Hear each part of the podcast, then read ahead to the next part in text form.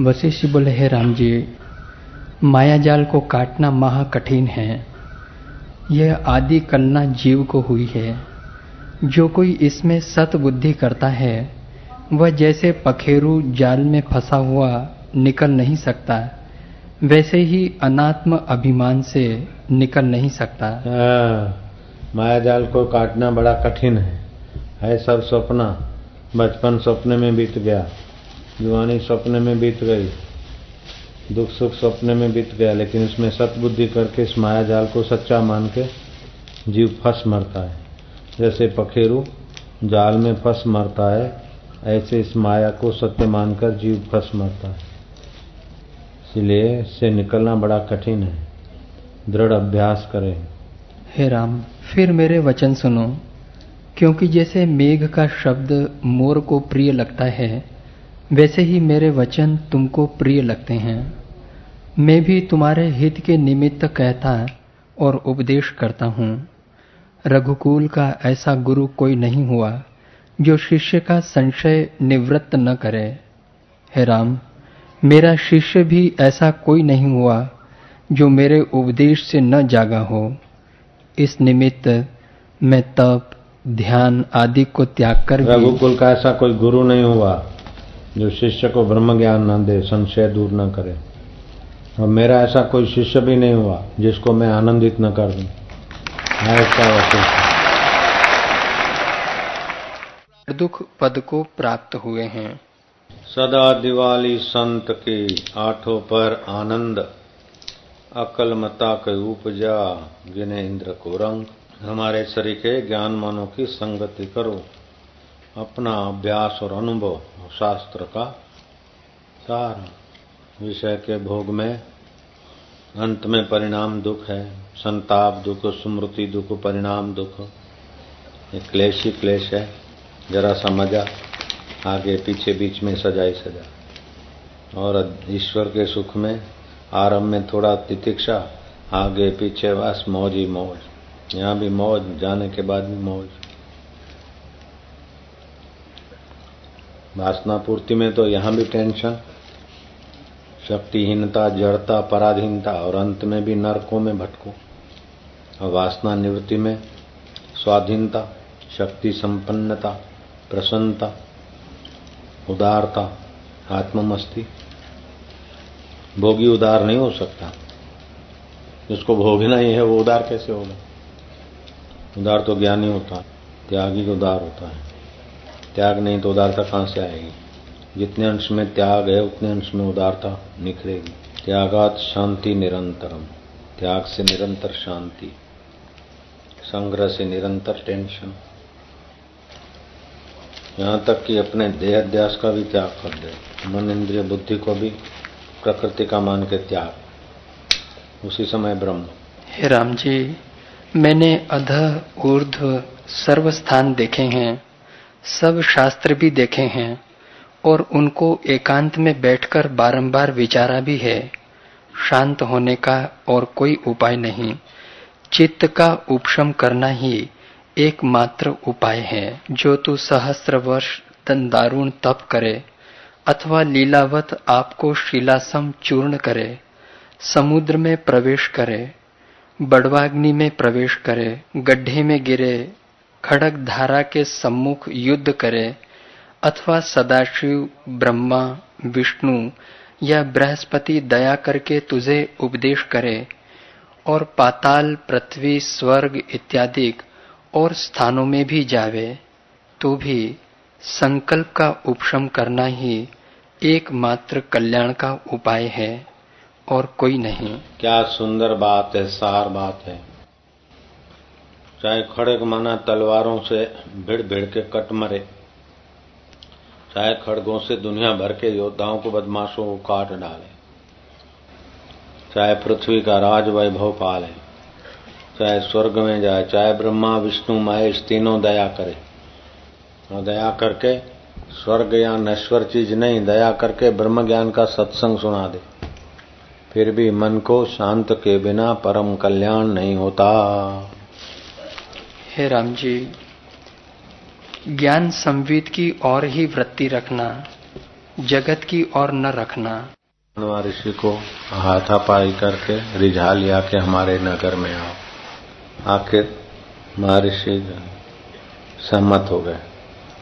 गाँव के लोगों ने नगर जनों ने अपने गली गुंची को दुल्हन की नहीं सजाया। जो कुछ मैदान मैदान जो जगह होगी, उधर भी साफ़ सफ़ाई किया टिकटिकी लगा के लोग देखे तो अभी आएँगे अभी आएँगे। मंच बनाया, सजाया सजाया और महर्षि, अब आएँगे अब आएँगे, आए। टिक टिकटिकी लगाई, निगाहों को संतोष हुआ। महर्षि मंच पे बैठे। और कोई सत्संग में दो वाचन कहे। तो ऐसे कोई वचन कहे कि लोगों ने खूब तालियाँ बजाई। तो महर्षि चुपके से उतर गए और खूब धरती पे बैठ के रोए। लोग हैरान हो गए। जैसे आत्मरामी संत और ऐसा तो हमारे से क्या गलती हुआ कि संत महापुरुष रो रहे हैं? बोले, बाबा जी क्यों रोते हैं? क्यों? बोले, कुछ नहीं बोले फिर बताओ बोले, मैं भगवान से बिछड़ गया, सत्य से दूर चला गया। बोले, महाराज ऐसे कैसे बोले, संसारी लोग तो कल्पनाओं में जीते असत में जीते मेरे से कुछ ऐसा कहा गया जो तुमको अच्छा लगा है। जो जहाँ होता है, वहाँ की बात उन्हें अच्छी लगती तो तुम असत संसार में जीते हो और तुमने तालियाँ बजाई, उसका मतलब मैं तुम्हारे झुंड में आ गया। तुमको मेरी बात जच गई। तालियाँ बजा रहे हो लगता है कि तुम संसारी लोग हो और तुम्हें प्रिय लगे, ऐसा ही मैं बोल पाया। जो वास्तविक में प्रिय है, वो मैं नहीं बोला शायद, इसीलिए तुम तालियाँ बजाते कितनी सूक्ष्म समझ। लोग चुप हो गए, गंभीरता से सत्संग समझने लगे। सावधानी से। ब्रह्मा, विष्णु, महेश, दया करके उपदेश दे। उपदेश देना बहुत बड़ी चीज़। रिद्धि सिद्धि दे देना, रुपया पैसा दे देना, तंदुरुस्ती की चीज़ दे देना, दवाई दे देना, ये कोई बड़ी बात परमात्मा ज्ञान का उपदेश दे दें, ब्रह्मा, विष्णु मिलकर। फिर भी जब तक मन को शांत न करोगे, मौन और ध्यान का आश्रय नहीं लोगे, तब तक परम कल्याण नहीं होगा, दुख की अंधेरी रात नहीं मिटेगी। कभी एक दुख तो कभी दूसरा दुख, कभी एक चिंता तो कभी दूसरी चिंता। कभी एक संयोग वियोग तो कभी दूसरा। मन शांत होगा तो जहाँ संयोग वियोग का धक्का मुक्की नहीं होती, वो परमात्मा में स्थिति होगी। इसलिए मन का शांत होना बड़ी तपस्या का फल है। बड़ी सावधानी और बड़ी आवश्यकता है। चाहे खड़ग लेके दुनिया के दुष्टों को मार डाले या पहलवानों को या जीत ले अथवा खड़ग से टुकड़े टुकड़े अपने शरीर के कर दे। चाहे आग में प्रवेश कर ले, चाहे दरिया के तले में चला जाए चाहे दिन को रात बना ले, रात को दिन बना ले, चाहे गाय को भैंस बना दे, भैंस को गाय बना दे, और दोनों को मिलाकर बकरी बना दें कि जादुई कला सीख ले। फिर भी मन जब तक शांत करने की कला नहीं सीखा, तब तक दुखों का अंत नहीं होगा, दुर्भाग्य का अंत नहीं होगा। ये ध्यान से अगर साधक हो शिष्य हो तो ध्यान से। पहले जो समझ है, जो एकाग्रता है, जो शांति है, उसमें आगे का पाठ सीख के जाना है। सबसे बड़ा मौन है, ये जो मैंने सुषुप्त मौन कहा है, सो क्या है? द्वैत रूप संसार के फूरने से सुषुप्त होना। हाँ ये संसार के तू तू मैं मैं से शांत होना इसको सुषुप्त मौन कहते हैं। मौन बड़ा सुखदायी है। मौन से सामर्थ्य आता है। मौन से दुखों का अंत होता है इसलिए मन को शांत करने का अभ्यास करें। श्वासोश्वास गिरने का अभ्यास करें। हे मुनीश्वर मैं संतों के वचन इकट्ठे करते रहा और सब जो मेरे पुण्य थे वे अब इकट्ठे हुए हैं जिनका सब फल अब उदय हुआ है। हे मुनीश्वर सहस्र सूर्य एकत्र होकर उदय होकर भी हृदय के तम को दूर नहीं कर सकते पर वह तम आपने दूर किया है। सहस्र चंद्रमा इकट्ठे उदय हों। हज़ारों सूर्य हज़ारों चाँद इकट्ठे हो जाए। चंदा चढ़े सहस्त्र कोटि चंदा चढ़े हज़ार गुरु बिन ज्ञान न उपजे गुरु बिन घोर अंधार। नानक जी ने कहा हज़ारों चंदा चढ़ जाए सूरज शस्त्र प्रकट हो जाए फिर भी हृदय का ज्ञान नहीं मिटता आत्मज्ञान के सिवा आपके वचनों से मैं पवित्र हुआ हूँ। आज आगे ये सारे विश्वामित्र राम जी और दशरथ जी बोलते हैं जो बात, वही बात शास्त्रों में भिन्न भिन्न जगह पर भिन्न भिन्न ढंग से कही गई। तीर्थों से, तप से, व्रतों से उतना पवित्र नहीं होता आदमी, जितना आपके वचनों से, ज्ञान से पवित्र हुए हम लोग। ये बात कृष्ण अपने ढंग से कहते नहीं ज्ञान न सदृशम पवित्रम ही विद्यते। ही जो देकर उस बात को कहा। गंगा तीर्थ तप अपनी अपनी जगह पर सब है लेकिन आत्मज्ञान के वचनों से, से बढ़कर दुनिया में पवित्र करने वाला कोई साधन नहीं। ऐसे आत्मज्ञानी महापुरुष वशिष्ठ की कृपा की कृतज्ञता व्यक्त करने का ये प्रसंग पड़ रहे हैं कि दशरथ राजा कहते हैं मेरे चारों पुत्र मेरा राज पाठ सब कुछ आपके चरणों में मैं अर्पण करता हूँ, आप नाराज़ न होना और मेरी हँसी मत उड़ाना। क्यों? कि ये जो भी चीज़ है, सब इधर क्या राजपाट, इधर की चीज़ें, नश्वर है। अब नश्वर पदार्थों से ही आपकी पूजा करता हूँ और नश्वर ही अर्पण करता हूँ। और अगर कहो कि शाश्वत दो तो शाश्वत तो आपसे ही पाया है। और वो शाश्वत तो आपका भी स्वरूप है। तो इस प्रकार वशिष्ठ जी अपनी कृतज्ञता व्यक्त करते हैं। ऐसे जनक जी के जीवन में प्रसंग आता है कि जनक राजा ने अष्टावक्र मुनि को अपना सर्वस्व अर्पण करते समय कहा कि महाराज, मैं राजा जनक मिथिला नरेश, राज्य सहित, परिवार सहित, अपने देह सहित मैं अपने आप को आपको अर्पण करता हूँ। लेकिन आप शोभ न करना और कोप न करना और मेरी हँसी न उड़ाना। क्योंकि आपने जो दिया है, वो शाश्वत शांति दी है, परमेश्वर ज्ञान दिया है। परमेश्वर में विश्रांति पवाई। और मैं जो दूँगा, वो तो नश्वर होगा। लेकिन कुछ दिए बिना मुझे संतोष नहीं होगा, कृतघ्नता मुझे भीतर टूकेगी। इसलिए महाराज, आप स्वीकार करें। वैसा करके दंड की नाई गुरु के चरणों में पड़ गए।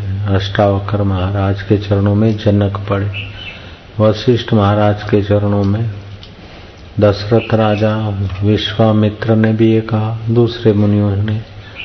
जिन्होंने वशिष्ठ महाराज को सुना, उन्होंने फूलों से वशिष्ठ महाराज को ढक दिया। यह बात अभी आपने सुनी। वशिष्ठ जी बोलते, हम क्या जाने राज्य करना? ब्राह्मण लोग राज्य तो क्षत्रिय करे। हमारा समझ के आप संभालो, करो। और तुम्हारा शरीर में पहले से ही अपना मानता हूँ और तुम्हारे पुत्रों को मैं अपना ही मानता हूँ। और आश्रम की व्यवस्था तो राज्य के धन से और राज्य के देखभाल से सुंदर हो ही रही थी। अब क्या चाहिए? हम तो आपके प्रणाम से ही संतुष्ट हैं। शिष्य को ऐसा चाहिए कि गुरु को सब कुछ दे। गुरु को ऐसा चाहिए शिष्य का कछु न ले। फिर भी लेते हुए देखते तो शिष्य के चित्त को औदार्य सुख से भर देते और एक की चीज़ दूसरे को प्रसाद रूप में चली जाती। तो शुभ कर्म हो जाता है। यज्ञोदानम तपश्चर्या पावनाणी मनीष। यज्ञ दान और तप से बुद्धि पवित्र होती है। पवित्र बुद्धि में परमात्मा विश्रांति, परमात्मा ज्ञान परमात्मा आनंद उभरता है। ये न केन, ये न केन प्रकारेण दान की न कल्याण। जैसे कैसे भी दान से कल्याण होता है तो दान लेना, विद्या पढ़ना, पढ़ाना, चीज़ लेना, देना है शुभ होता है तो होता है। मना करते कई बार बोर्ड भी लगा दिया, लेकिन आपका दिल नहीं मानता, इसलिए फिर हमको भी दुकानदारी करनी पड़ती है। ये लो ये लो, ये दो ये दो। इस दुकानदारी में भी जब उसकी याद और उसके निमित्त मिल जाता है तो फिर बोझा नहीं लगता, वरना है तो बोझा ही बोझा ही। इतना सारा ढेर लो, इतना सारा ढेर बनवाओ, पहले कराओ, दो, ये। फिर भी बोझा ईश्वर के निमित्त है तो वो बोझा ही नहीं है। एक सेवा हो जाती है, सेवकों की सेवा हो जाती है, आपकी भी सेवा हो जाती है, हम लोगों की भी हो जाती है। उद्देश्य तो यही है कि नश्वर चीज़ों में आसक्ति मिटती जाए। बांट के खाएँ बांट के एक दूसरे की भलाई में लगे लगाए। ते न तेन न भुंजिता, माँ कश्चित से घृदनम। जब ईश्वर से सब सारा संसार उत्प्रोत है, वास्तविक गहराई में जैसे फ़ैन, बुलबुले जहाग भिन्न भिन्न है, उनकी गहराई में शांत उदधि है, लेकिन उसकी अनुभूति के लिए मन का उपशम होना बहुत ज़रूरी है। राम जी सुनते थे, फिर रात को घंटों भर सुने हुए का विचार करते थे। दशरथ राजा भी मन शांत करते थे उन वचनों में। सुना उसे दस गुना विचार करे, दस गुना मनन, सुना उसे दस गुना मनन करे, मनन किया उसे दस गुना नित्य ध्यासन करे। तो काम बन जाता है तो उनका काम बन गया और गदगद होकर कृतज्ञता व्यक्त करने लगे। वशिष्ठ जी भी कहते थे कि मेरा ऐसा कोई शिष्य नहीं। हे राम जी, जो शिष्य में गुण चाहिए, क्षमा, संयम, सादगी, पवित्र आहार, व्यवहार, अहिंसा, अस्तेय, ब्रह्मचर्य, ये जो शिष्य में सदगुण चाहिए, वो तुम में है और गुरु में जो सामर्थ्य चाहिए। हाथ में आमले की नाई, अपने अंताकरण में चैतन्य का यूँ अनुभव होता है। जैसे भोजन किया है तो किसी से पूछेगा थोड़ी कि मेरी भूख मिटी कि नहीं मिटी। हाथ में लड्डू है तो किसी से पूछने थोड़ी जाएगा कि मेरे हाथ में लड्डू है कि नहीं। ऐसे ही परमात्मा का अनुभव किए हुए वशिष्ठ महाराज थे हस्त मलकवत हाथ में आंवला है, बस ऐसे ही परमात्मा तत्व का अनुभव। जगमग जगमग, चित्त में जब उठत बैठ तो ही उठाने कथ कबीर हम उसी ठिकाने। जिस सुख में भगवान ब्रह्मा जी, भगवान विष्णु, भगवान शिव रमण करते रहते, वो सुख इस मरण धर्मा शरीर में पाकर दूसरों को सुख के तरफ़ ले जाना, ये इससे बढ़कर कोई सेवा हो ही नहीं सकती। अन्न, फल से, अन्न से, फल से, धन से, औषधियों से सेवा किया, लिया। लेकिन जब तक उद्देश्य ब्रह्म ज्ञान नहीं बनाया, परमात्मा प्राप्ति नहीं बनाया तो पुण्य हुआ सेवा का और वो पुण्य के बल से स्वर्ग में गए। नहीं, पुण्य ईश्वर प्राप्ति के लिए अंतकरण शुद्ध हो। अष्ट सिद्धि नवनिधि भी जीवन का उद्देश्य नहीं होना चाहिए। धन जीवन का उद्देश्य नहीं, यश जीवन का उद्देश्य नहीं, योग सामर्थ्य जीवन का उद्देश्य नहीं। जीवन का उद्देश्य जीवन दाता पर ब्रह्म परमात्मा, अपना आत्मा है, इस प्रकार की अनुभूति। ऐसा होना चाहिए। ऐसा जिनका उद्देश्य है, राम जी, राम के पिताजी हैं, और फिर वशिष्ठ महाराज जिनको हस्तमलकवत परमात्मा का अनुभव है, ब्रह्म का। उनके सत्संग की चर्चा आप सुन रहे हैं। बड़ा कल्याण हुआ है कि चित्त का वियोग हुआ और इससे दृश्य फूरने का भी अभाव हुआ है। हाँ बड़ा कल्याण हुआ कि चित्त का वियोग हुआ। चित्त में जो कुछ आता था समझते थे कि मैं बोलता हूँ मैं खाता हूँ मैं सोचता हूँ। अब पता चला कि चित्त का फूरना है मैं मैं मैं मैं मैं को भी देखने वाला हूँ। मन की मैं मैं है, विचारों की मैं मैं तो तू है, इंद्रियों की दौड़ है, मन की दौड़ है, बुद्धि के निश्चय बदलते, उसको भी देखने वाला मैं इस चित्त से ही अलग हूँ। बड़ा कल्याण हुआ कि चित्त का वियोग हो गया। चित्त के साथ जुड़कर कर्म बंधन में पड़े थे। अब चित्त का वियोग हो गया आपके सत्संग रूपी अमृत से। बड़ा कल्याण हुआ, बड़ा मंगल हुआ। मुनीश्वर दृश्य फूरने का भी अभाव हुआ है और मैं अचित चिन्मात्र पद को पा गया हूँ। संसार रूपी अंध मार्ग से थका हुआ मैं अब विश्राम को प्राप्त हुआ हूँ। अब मैं पहाड़ की तरह अचल हो गया हूँ। अब अचल हो गए दुख आया तो भी जैसे तिनके पहाड़ को नहीं गिरा सकते। और जगह तो बरसात पड़ती तो कीचड़ कर देती, फैलाना कर लेकिन दरिया में कितनी भी बरसात पड़े तो दरिया को क्या करे? समुद्र को। तिनखे पहाड़ को क्या उड़ा के ले जाएँगे? ऐसे ही अब मैं अचल, दृष्टा, भरता, भोक्ता, महेश्वर स्वभाव में जग गया हूँ। चित्त का वियोग हो गया। चित्त में दुख, सुख, लाभ, हानि, पुण्य, पाप के संस्कार उभरते तो ज्ञानी के चित्त का वियोग हो जाता है। सारे संस्कार बाधित हो जाते हैं। तो ऐसे ज्ञान को उपलब्ध हुए। परागति पराकाष्ठा। हे मुनीश्वर आपने बहुत सी युक्तियों से दृष्टांत देकर मुझे जगाया है। सीपी में रूपा मृग तृष्णा का जल रस्सी में सर्प आकाश में दूसरा चंद्रमा और नाव पर नदी के किनारों का चलते दिखना जल में तरंग स्वर्ण में भूषण वायु का फूरना गंधर्व नगर संकल्पपुर आदि दृष्टांत कहे हैं। जिनसे मैंने आपकी कृपा से यह जान लिया कि आत्म सत्ता से भिन्न कुछ भी नहीं है। आपने कृपा करके ऐसे ऐसे दृष्टांत दिए कि मेरी भ्रांति दूर हो गई। जैसे मरुभूमि में दूर से जल दिखता है नजीक जाओ तो कुछ भी नहीं।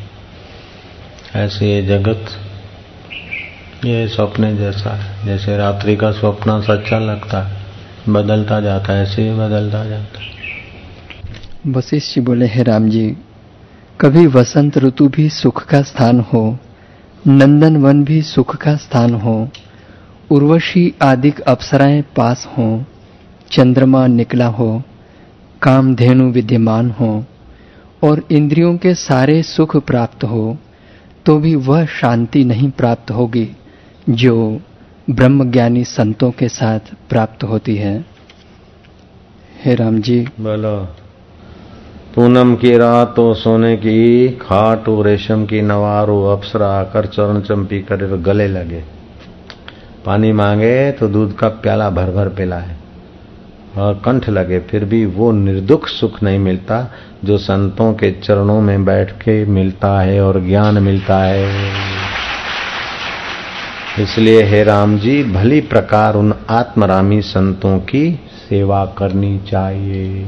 कृतघ्न नहीं होना चाहिए, कृतज्ञ होना चाहिए। तो ये कृतज्ञता व्यक्त करने के लिए भी व्यास पूर्णिमा का पर्व बड़ा महत्व का। इस पर्व को आना या अपनी कृतज्ञता व्यक्त करना बड़ा भारी पुण्य का काम होता है। हाँ जी।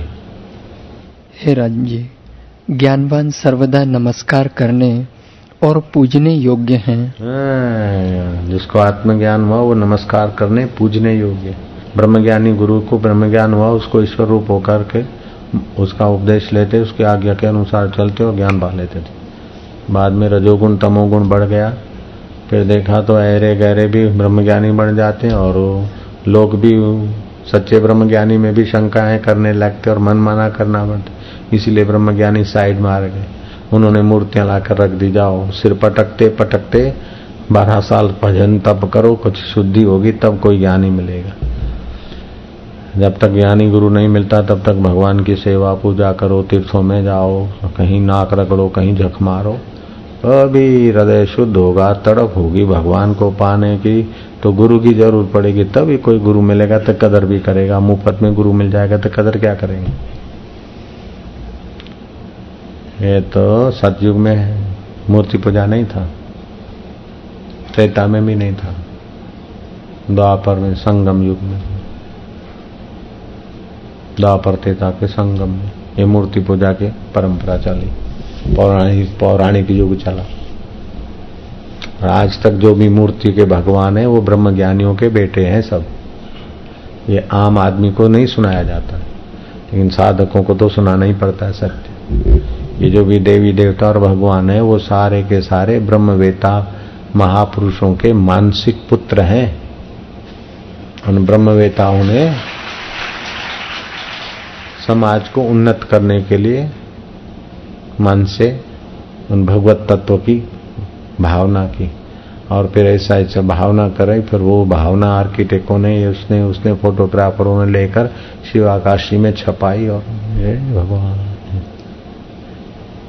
ये सब ब्रह्मवेताओं के मानस पुत्र हैं सारे, उपासना केंद्र। जो भी किसी भी मत मज़हब में हो, फिर भी बहुत अच्छा है। कि कृष्ण की मूर्ति देखकर आह्लादित होते हैं, आनंदित होते शिव मूर्ति, कृष्ण मूर्ति, राम मूर्ति की भावना करके धीरे धीरे मन शुद्ध करते तो मूर्ति जिससे मूर्तिमान है, उस अमूर्त के तरफ़, सत्संग की तरफ़ चल पड़ेगा। तो कई महापुरुष स्नेह से, प्यार से सबको ऊपर की तरफ़, ईश्वर की तरफ़ ले चलते कई तपस्या करते हैं कई परम ध्यान लगाकर बैठते हैं। कई तपस्या करते हैं तो कई परम ध्यान लगा के बैठे रहते हैं तो कई परम उपदेश करते रहते हैं कई ऐसा दुकान लगा के बैठ जाते हैं हर चीज़ मौजूद है है, है, है सब दुकान तैयार है। हाँ जी। कई परम ध्यान लगाकर बैठते हैं तो कोई नंगे फिरते हैं। कोई नंगे फिरते जरा सी लंगोट पहरी बस चल।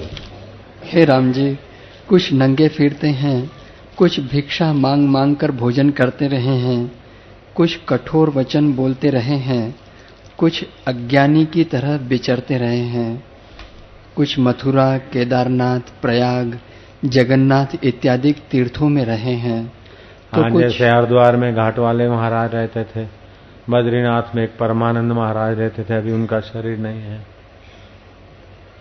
ऐसे केदारनाथ में भी कोई रहते थे, एक बार हम तो गए थे दूर दूर, गंगोत्री तो वहाँ भी एक नरहरि महाराज थे, वो भी ज्ञानी थे। तो वो कुटिया में बैठे बैठे मस्ती से हँसते रहते। कोई जाता, महाराज दर्शन करना, बोले, साले ज़िंदा है कि मुर्दा है? बोले, महाराज ज़िंदा हूँ। बोले, जा सारे नहीं नहीं मिलते हम। ऐसा करते थे।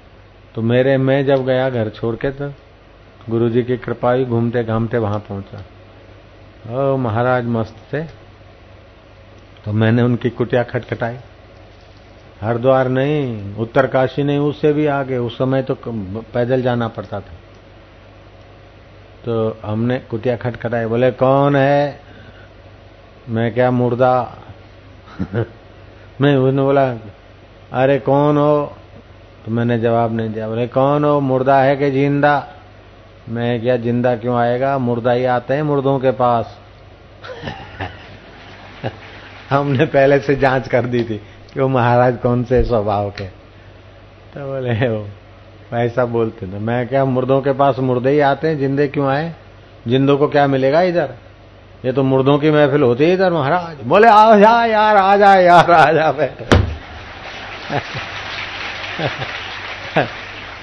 इधर तो साले जिंदे ही जिंदे आते परेशान करते जिंदे मतलब अहम। देह को मैं मानना ज़िंदा होना। देह का मैं मर गया तो मुर्दा हो गया, और क्या है? मुर्दा हो मुरीद का, तब रब रिझे। किसी मुरीद का मुर्दा बन जा। तो हमने कहा मुर्दों के पास तो मुर्दा ही आएगा, जिंदे को क्या मिलेगा मुर्दों के पास? बैठ तो बैठे, फिर तो मैं एक दो घंटा बैठे, मैं क्या मेरे को गंगोत्री गौमुख देखने जाना है। बोले, अब गौमुख में से तुमको कुछ लेना है क्या? मैं क्या मेरे को कौन देगा? क्या देंगे? ऐसे मस्ती भाई, कई घंटे, बड़े मस्त रहे। सजाती विचार वाले मिल जाते तो। ये तो नारायण पैदा नहीं हुआ था, लगभग तब की बात है। सत्ताईस, अट्ठाईस साल पहले की बात होगी, उनतीस साल पहले क्यों? कुल मिला के ऐसे महापुरुष कभी कहीं, कोई भी कहीं कहा मिल जाते, एक एक कल, दो कल। उन्हीं के अस्तित्व से वातावरण में मौज रहती है। उन, वो रहते तो कहीं है, लेकिन उस तीर्थ में, पूरे तीर्थ में उसका प्रभाव होता है। उनके आभा मंडल। एक कुटिया में रहते तो वही कुटिया ही पवित्र हुई नहीं, उसके आसपास बहुत सारी रेंज केदारनाथ में रहे तो केदारनाथ में तीर्थत्व बना है। हरिद्वार में रहे तो हरिद्वार में तीर्थत्व बना। कोई जगन्नाथपुरी में भी कोई न कोई सत्य और सिद्ध होते हैं। हर बड़े इलाके में, पवित्र जगह में कहीं न कोई सत्य और सिद्ध है, तभी यह धरती टिकी। अस्तित्व है। अब ऐसा कोई सिद्ध पुरुष मिल जाए तो मेरे को बताना, मैं दस कोस दर्शन पैदल चल के भी दर्शन करने को अभी भी तैयार हो सकता हूँ। विवेकानंद बोलते थे, बारह कोस पैदल जाना पड़े तो मैं जाऊँगा। नंगे पैर, भूखे पेट, बारह कोस भी पैदल जाना हो तो मैं जाऊँगा। वैसे पुरुष के अगर दर्शन होते हो तो भाइयों, मुझे बताना। हे राम जी कुछ मथुरा, केदारनाथ, प्रयाग, जगन्नाथ इत्यादि तीर्थों में रह रहे हैं। कुछ देवताओं का पूजन, कुछ कर्म, कुछ तीर्थ और कोई कोई अग्निहोत्र करते हैं। और कोई मेरी तरह जप करते हैं। कोई मेरी तरह जप करते हैं। अपना भी बता दिया। सतपात्र शिष्य है तो गुरु अपना अनुभव दबा के नहीं रख सकते खुल जाता है। हम्म। राम जी कुछ अस्ताचल पर्वत में कुछ उदियाचल पर्वत में और कुछ मंद्राचल हिमाचल इत्यादि पर्वतों में विचरते रहे हैं और कुछ वेदा विद्या अध्ययन इत्यादि नाना प्रकार की चेष्टा करते रहे हैं। क्योंकि उनको ये चेष्टाएँ स्वाभाविक प्राप्त हुई हैं। वे यत्न से कुछ नहीं करते। हे राम, वे शुभ कर्म करें अथवा अशुभ कर्म करें, परंतु कोई भी क्रिया उनका बंधन नहीं करती। शुभ, अशुभ तो देह अध्यास के आगे होता है। जो देहातीत है, उसके लिए शुभ, अशुभ का कोई बंधन या कोई महत्व नहीं होता। शुभ अशुभ परित्याग स्थिति प्रज्ञस्तोचते शुभ अशुभ के भाव से तब पार है। वो स्थिति प्रज्ञ है। इस पर शास्त्र का अनुशासन नहीं होता। अगर अनुशासन है शास्त्र का, धर्म कर्म का तो फिर वो मुक्त कैसे? स्वच्छंद होता है। परम स्वतंत्र न सिर पर कोई। न वो देव पशु है, न ईश पशु है, न शास्त्र पशु है। किसी की पास किसी के बंधन में नहीं निर्बंध नारायण। हे राम, ऐसा पुरुष ब्रह्मा आदि का भी पूजनीय हो जाता है। सभी उसका मान करते हैं, सब उसके दर्शन की इच्छा करते हैं। सब दर्शन की इच्छा करते, लाइन लगाते, फल फलादि लाते, ढकना रखते। दूर से दर्शन में भी पूर्ण तृप्ति नहीं होती तो नज़दीक से दर्शन की भी इच्छा करते। तो आप भी ऐसे बन जाओ ना, अभ्यास करो। श्वास को, मन को देखो, और ज्ञानवानों का संग करो। तो कर्ता भोक्ता पने का भाव हट जाए तो मौजी मौज है। मौजी मौज है। वशिष्ठ बोले, हे राम जी, जैसे माता की पुत्र पर दया और ममता होती है, वैसे ही ज्ञानवान सब पर दया करते हैं और निश्चय में उदासीन रहते हैं। वे परम दया की खान होते हैं। जैसे मेघ समुद्र से जल लेकर वर्षा करते हैं, सो उस जल का स्थान समुद्र ही होता है। तैसे ही जितने लोग भी दयालु दिखते हैं, वे ज्ञान के प्रसाद से ही दया करते हैं। दया का स्थान ज्ञानवान ही है। ज्ञानवान सबका हृदय है। जो कुछ प्रवाह पतित कार्य आकर प्राप्त होता है, उसे वह करता है। और जो शरीर को दुख आकर प्राप्त होता है, उसे ऐसे देखता है जैसे अन्य के शरीर को हो रहा है। अपने में वह सुख, दुख दोनों का अभाव देखता है। हे राम जी, जो कोई उनके निकट आता है, उसको वे विश्राम के लिए स्थान देते हैं। और उसकी कामना भी पूर्ण करते हैं। वे यथाशास्त्र चेष्टा करते हैं और हे उपादेय की विधि को भी जानते हैं। जो कुछ उन्हें स्वाभाविक प्राप्त होता है, उसको वे शास्त्र की विधि सहित अंगीकार भी करते हैं और हृदय में गर्व की भावना से रहित हैं। उनमें दान, स्नान आदि शुभ क्रिया स्वाभाविक होती है। उदारता, वैराग्य, धैर्य, श्रम, दम आदि गुण भी स्वाभाविक होते हैं। जितना जितना जीवन में उदारता, धैर्य, श्रम श्रम माना रम, मन को रोकना, दम माना जहाँ तहाँ इंद्रियों को न जाने देना, दम मार के ठीक रास्ते लगाना। ये जितने जितने गुण दृढ़ता से होंगे, उतना उतना आदमी दुखों के प्रसंग में भी हिलेगा नहीं और सुख में अहंकार नहीं करेगा। वो बाहर से ज्ञानवान के जीवन में भी अनुकूलता, प्रतिकूलता आती है और व्यवहार में भी वो दुखी सुखी सा दिखता है, लेकिन उसका हृदय दुख सुख से पार रहता है। जैसे रंगमंच पे नट कभी दुख का पाठ अदा करता है, कभी सुखी होकर राजा होने का पाठ अदा करता है, लेकिन भीतर से वो जानता है, मैं कौन हूँ। ऐसे ज्ञानवान भीतर से जानते हैं कि मैं शुद्ध, चैतन्य, साक्षी, परमात्मा का अविभाज्य स्वरूप हूँ। जन्म मृत्यु मेरा धर्म नहीं है, पुण्य पाप कछु कर्म नहीं, मैं अज निर्लेपी रूप कोई कोई जाने रे। चिदानंद रूप शिवोहम शिवोहम के परम दिव्य अनुभव से वो महापुरुष सदैव मस्त होते हैं।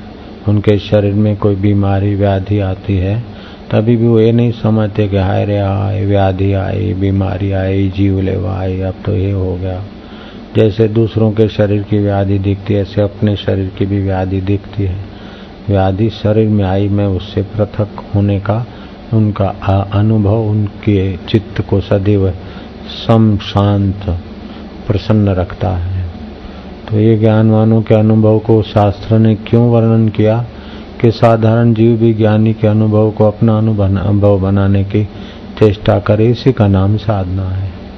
तो इस चेष्टा में सफल होने के लिए संयम है, नियम है, व्रत है, उपवास है, प्राणायाम है, ध्यान है, इससे सारे दोष निवृत्त होते जाते हैं और अपने सुख स्वरूप में स्थिति होती जाती है। वशिष्ठ बोले, है राम जी ज्ञानवान सदा उदार आशय क्षोभ से रहित होकर लोगों का उपकार करता है और वाणी से सबको प्रसन्न रखता है।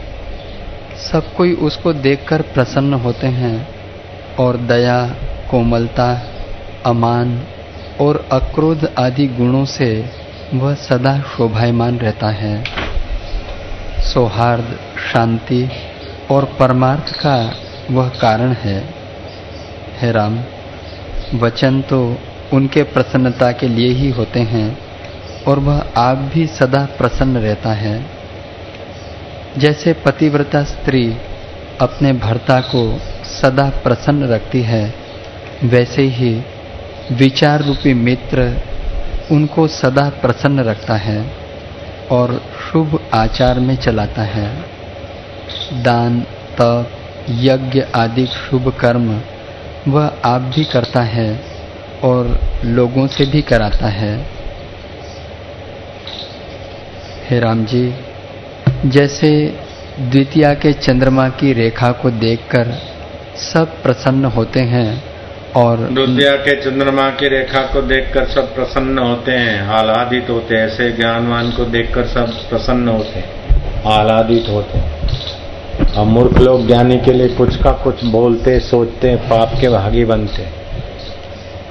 दत्तात्रेय चले जाते हैं, कोई कुछ बोलते हैं, उनको कोई कुछ बोलते हैं। लेकिन दत्तात्रेय को तो भगवान करके मानने, पूजने वाले लोग अभी भी हैं। ऐसे ही सुखदेव जी महाराज के लिए लोग कुछ का कुछ बोलते, बकते हैं। लेकिन सुखदेव जी महाराज ने तो परीक्षत को ज्ञान अमृत से सींच दिया। बुद्ध के लिए कई लोग बोले, बके। लेकिन बुद्ध भगवान, कृष्ण भगवान, उनकी महिमा तो वही जाने हैं कोई कोई पवित्र साधक जाने। हैं बंदरियाँ क्या जाने उनकी महिमा? बंदर क्या जाने उनकी महिमा? हाँ बंदरों ने राम की महिमा जानी। बंदरियाँ भी थी उसमें। लेकिन आखिर राम ने जी बैठ के भोजन कराना चाहा तो नहीं कर पाई। बंदरियाँ भी भाग गई, बंदर भी भाग गए हिकू हिकू करके एक आम लेके। बोलू छा जानन गुरु जी महिमा। बंदर बंदरियाँ क्या जाने, बुद्ध को, कबीर को, नानक को। ऐसे जिसका बंदर जैसा चंचल मन है, विकारी मन है, पातकी मन है, वो क्या जाने, परमात्मा सुख को। निगुरे का नहीं कोई ठिकाना, चौरासी में आना जाना। जम का बने मेहमान। निगुरा होता ही का अंधा। अंतरात्मा का अंधा होता है। बाहर का ही उसको सच दिखता है। अंतरात्मा की सच्चाई नहीं जानता। निगुरा होता ही का अंधा। खूब करे संसार का धंधा। ग्राहक पटाने में होशार इधर का उधर का करने में होशार अंदर से अंधा। निगुरा होता ही का अंधा। खूब करे संसार का धंधा। यम का बने मेहमान, सुन लो चतुर सुजान। गुरु के ज्ञान को नहीं पचाता है तो अर्ध निगुरा तो ही है गुरु में श्रद्धा है, लेकिन ज्ञान नहीं पचाता तो अर्ध निगुरा है। और श्रद्धा नहीं है तो पूरा निगुरा है। निगुरा होता ही का अंधा। खूब करे संसार का धंधा। संसारी बातों में खूब रुचि रखेगा निगुरे का मन। और सगुरे का मन तो संसार को स्वप्न। जो बीत गई वो भूतकाल। जो आएगा वर्तमान भविष्य को देखा नहीं वो तो वर्तमान में आत्मा में मस्त रहता है। हे राम जी जैसे सदाशिव महासुंदर गौरी के नृत्य देखने वाले और गौरी संयुक्त है उनको वानरी का नृत्य हर्षदायक नहीं होता। हे राम जी जैसे सदाशिव महासुंदर गौरी के नृत्य देखने वाले और गौरी संयुक्त है उनको वानरी का नृत्य हर्षदायक नहीं होता। तैसे ही ज्ञानवान को जगत पदार्थ हर्षदायक नहीं होते। हे राम जी, जो दुर्बुद्धि जीव होते हैं, वे तुच्छ ब्रह्मांड रूप पृथ्वी पर युद्ध करते हैं, अनेक जीवों का घात करते हैं और ममता में बंधायमान हैं। यह जगत संकल्प मात्र में नष्ट हो जाता है। क्षण में आस्था से यत्न करना बड़ी मूर्ता है। इस प्रकार तुच्छ रूप त्रिलोकी को जानकर आत्मवेत्ता किसी पदार्थ के हर्ष शोक में बंधायमान नहीं होते और ग्रहण और त्याग से रहित हैं। सदाशिव के लोक आदि पाताल पर्यंत जल, रस, देह राजस सात्विक तामस संयुक्त जगत के पदार्थ ज्ञानवान को प्रसन्न नहीं कर सकते। हाँ। हे राम जी। जैसे सदाशिव महासुंदर गौरी के नृत्य देखने वाले और गौरी संयुक्त है उनको वानरी का नृत्य हर्षदायक नहीं होता देख लो। सदाशिव गौरी की सेवा से सम्मानित है। अब उनको बांद्रियों का नृत्य से क्या? ये राम जी, जैसे संब सदाशिव पार्वती के नृत्य और सेवा से संतुष्ट हैं तो फिर बंदरियों के नृत्य से पार्वती को, शिव जी को क्या लेना? उन बंदरियों के नाच गान से भोलानाथ जी को क्या आकर्षण होगा? होगा क्या? बंदरिया नाचने लगे तो शिव जी क्या खुश हो जाएँगे? लेकिन जो शिव, शंभ सदा शिव है, जो पार्वती माता की सेवा से संतुष्ट हो गया, वो बंदरियों की सेवा से क्या होगा शिव जी को? कि माँ पार्वती की सेवा की जिसको परवाह नहीं है, वो बंदरियों की सेवा से क्या संतुष्ट होंगे शिव जी? शिव जी तो अपने आप में संतुष्ट है। बंदरिया, भूतनिया प्रेतियाँ अपने संकल्प से भले डुग डुग करे। शिव जी बोले, वाह भाई, वाह। लेकिन शिव जी तो अपने आप में आनंदित होते हैं। अब बंदरिया समझते कि हमारे नाचने से शिव जी आनंद होते तो मानती रहे। भूतनिया, प्रेतनिया, डाकिनिया, साखनिया रहती है शिव जी के इर्द गिर्द भी। ऐसा ब्रह्म ज्ञानी के इर्द गिर्द ऐसे ही भूत प्रेत बहुत रहते हैं। शिव जी के यहाँ भी रहती थी, डाकनी साकनी भूतनी, प्रेतनी। और पार्वती जी को देखकर जलती भी थी। एक बार तो पार्वती जी को उठा के ले गई। अपना प्रभाव दिखाने के लिए योग वशिष्ठ में बात आती है। और पार्वती जी का पुलाव बना दिया। एक कटोरा भर के शिव जी के लिए रखा, बाकी का खा गए। शिव जी जब समाधि से उठे और कटोरा रखा, भोग लगाया तो अंतर्यामी शिव जान गए। जरा कोपायमान हुआ तो सब भूतनिया डरने लगी। करके किसी ने पार्वती का नाक निकाला, किसी ने कान निकाला, किसी ने उंगली निकाली अपने अपने योग विद्या से। फिर अंग जोड़कर संजीवनी विद्या से पार्वती का फिर से लगन करा दिया। शिव जी प्रसन्न हुए, बोले अच्छा भूतनिया, तुम जल मरती थी, इसलिए तुमने ऐसा किया, चलो हम माफ़ करते और शिव जी पार्वती की सेवा से आसक्त नहीं होते तो उन बंदरियों में, भूतनियों में, प्रेतियों में आसक्त होंगे। हे राम जी, सुंदर बाला स्त्री उसके चित्त को खींच नहीं सकती। कामदेव के चलाए बाण भी उसके ऊपर टुकड़े टुकड़े हो जाते हैं और राग द्वेष खींच नहीं सकते। उनको देखकर मोहने वाली माया भी भाग जाती है, निकट नहीं आती। जैसे सिंह के निकट मृग नहीं आता, तैसे ही ज्ञानवान के निकट माया नहीं आती। सिंह के आगे मृग क्या आएगा? तो सिंह को देख के पूछ दबाएगा। ऐसे आत्मज्ञान के आगे माया क्या आएगी? आसक्ति क्या टिकेगी? आसक्ति तो अज्ञानी जीव के दिल में टिकेगी, ज्ञानी के शेर हृदय में आसक्ति कहाँ रहेगी? ज्ञानी किसी का दास कोई बनेगा?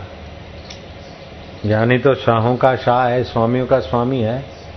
हे राम जी, ऐसा सुख स्वर्ग में भी प्राप्त नहीं होता और न सुंदर स्त्रियों के स्पर्श से होता है, जैसा सुख निर्वासनिक ज्ञानवान को प्राप्त होता है। ऐसा सुख तो स्वर्ग में नहीं।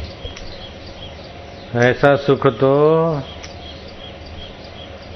किसी व्यंजन भोग पदार्थ में नहीं है। जैसा सुख ज्ञानवान के निर्वासनिक स्वभाव में अंतरात्मा में रहता है।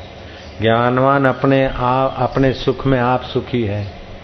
और दूसरे संकल्प करके उनके चरणों में आते सुख पाने को।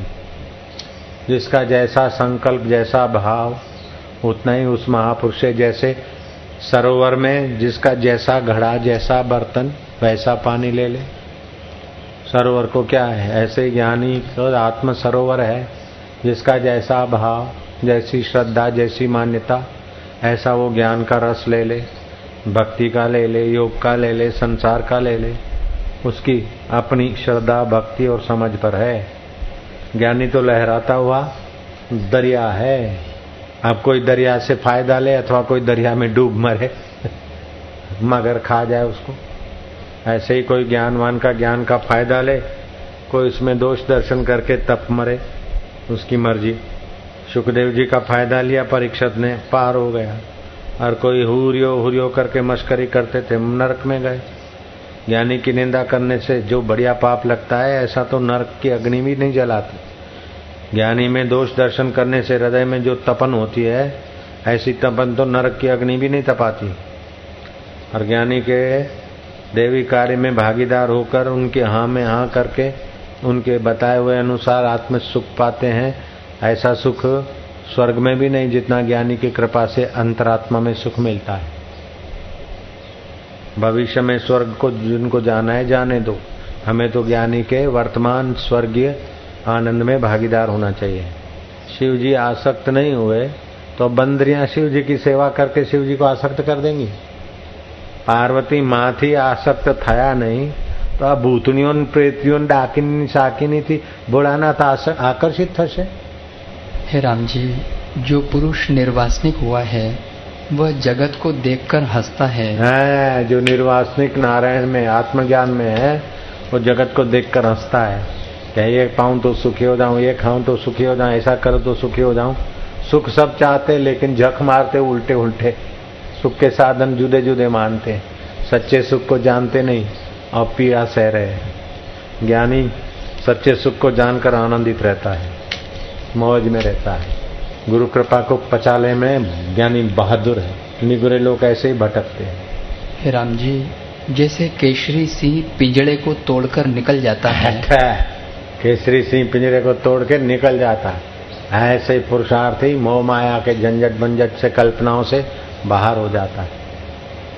छोटे छोटे तो बेचारे फंस मारते जैसे पतंगिए दिए में जाकर झोंके देते अपने को। ऐसे ही जो अल्प बुद्धि के होते हैं इधर उधर की बातों में जाके जल मरते हैं। अरे उसमें ब्रह्म देख, अपने आत्मा में ब्रह्म देख। किसी का नाक देखा, किसी का मुँह देखा, किसी का तोबड़ा देखा। उसके अंदर गहरे में परमात्मा को देख के अपने आत्मा में घुस। अपने आत्मा में तो जाने की अक्कल नहीं है, और दूसरे की बात मानना नहीं। राम जी, ये संसारी मूड जीव संसार समुद्र में सर्प की नाई बहे जाते हैं। है, संसारी मूड जीव संसार की बातों में सर्प की नाई बहे जा रहे जैसे पानी में सांप बहा जाता है ऐसे संसारी मूड इसमें उसमें इसमें बहे जाते पता ही नहीं चलता कि कितना पाप कर रहे हैं कितना अपना विनाश कर रहे हैं अपनी तबाही कर रहे हैं। ऐसे तो शिव जी के यहाँ भी भूतड़े भूतड़े भूतड़िया रहती है डाकिनी साकिनी इससे क्या हुआ? उनकी क्या वैल्यू है? जो शिव जी के ज्ञान को पचाए, वही तो शिव तत्व को पाएगा। ऐसे तो भगवान नारायण के पास भी जय विजय रहते थे। ऐसे वैसे रहते थे तो तीन जन्म तक दैत्य बने। संतों को पहचाना नहीं सनकादि ऋषियों को जाना नहीं, और इधर का उधर हो गया उनसे। तो सनकादि ऋषियों का श्राप लगा तो वही जय विजय, हिरणाक्ष और हिरणाकश्यपु बना। वही जय विजय, रावण और कुंभकर्ण बना। और बाद में वही शिशुपाल और दंत वक्र बने और कृष्ण ने उनको ठिकाने लगाया। भगवान के द्वारपाल तक पहुँच गए, फिर भी भगवान के धाम में रहने को मिल गया। भगवान के द्वारपाल हो गए, लेकिन अपनी बुरी आदत नहीं छोड़ी तो तबाही हो गई। हनुमान जी, जमाड़े थे पत्राड़े? तो फिर कैरी लेन ना आठो अन पत्राड़ू माथे मुकी दौड़े हो। वांदरा और वांदरियो, शू जाने रामनी कृपा ने? हे राम जी जैसे सेवार को मच्छ ही भोजन करते हैं, राजहंस नहीं करते, तैसे ही ज्ञानवान संसार के विषयों की इच्छा नहीं करते। हाँ सेवा लील का भोजन मच्छ ही करते, हंस नहीं करते।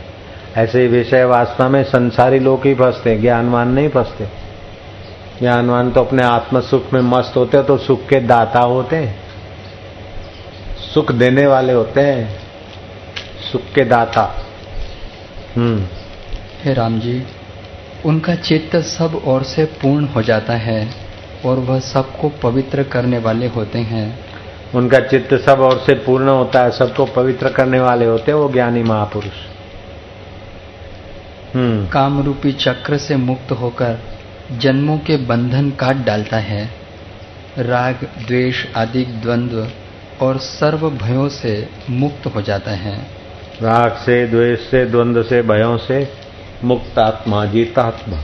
जब तुम उसमें स्थित होकर देखोगे, तब अहम या इच्छा फूरने में भी ब्रह्म सत्ता ही भाषित होगी। हे राम, यह संबित सदा प्रकाश रूप, चित्त के क्षोभ से रहित और द्वैत रूप विकार से रहित शुद्ध है। जितने प्रकाश हैं, उनके विरोधी भी है। जैसे दीपक का विरोधी पवन है, जो उसका निर्माण करता है। सूर्य का विरोधी केतु है, जो उसे घेर लेता है। महाप्रलय में सब प्रकाश तम रूप हो जाते हैं, पर आत्म प्रकाश नित्य सिद्ध है। वह तम को भी प्रकाशित करता है और सदा ज्ञान रूप एक रस है। उसको त्याग कर तुम और किसी की ओर न लगना। हे राम जी, इससे स्थिर होकर देखो कि यह आत्मा सर्वदा जागती ज्योति है। उसको त्याग कर और किसी के लिए यत्न करना व्यर्थ है अंतकरण का शीतल होना बड़े तपों का અનંત ફલ હે અંતરાત્મામાં શાંતિ પામવી હૈયાનું શીતળ થવું ઘણા જ તપનું ફળ છે તપસ્ુ સર્વેશુ એકાગ્રતા પરમ તપા અને એ એક પરમેશ્વર વાસુદેવામાંથી જાય બેડો પાર થઈ જાય જગતનું બધું જ્ઞાન બધી સત્તા બધા પદ બધી પ્રતિષ્ઠાઓ તરાજવાના એક પલ્લડમાં મૂકો અને પરમાત્મા અનુભવની એક એક ઝલક બીજા પલળમાં મૂકો परमात्मा अनुभूति भारे उतरसे दुनिया के बड़े बड़े उद्योगों की अपेक्षा दो घड़ी परमात्मा में शांत होना बड़ा हितकारी है। भूषुंडी जी बोले, हे मुनीश्वर, जो संपूर्ण कला कलंक से रहित है और सब कलाएँ जिसके आश्रय में हैं, ऐसा जो अनुभव तत्व है और सब देवता जिसकी शरण को प्राप्त होते हैं, उस आत्म तत्व की हम उपासना करते हैं।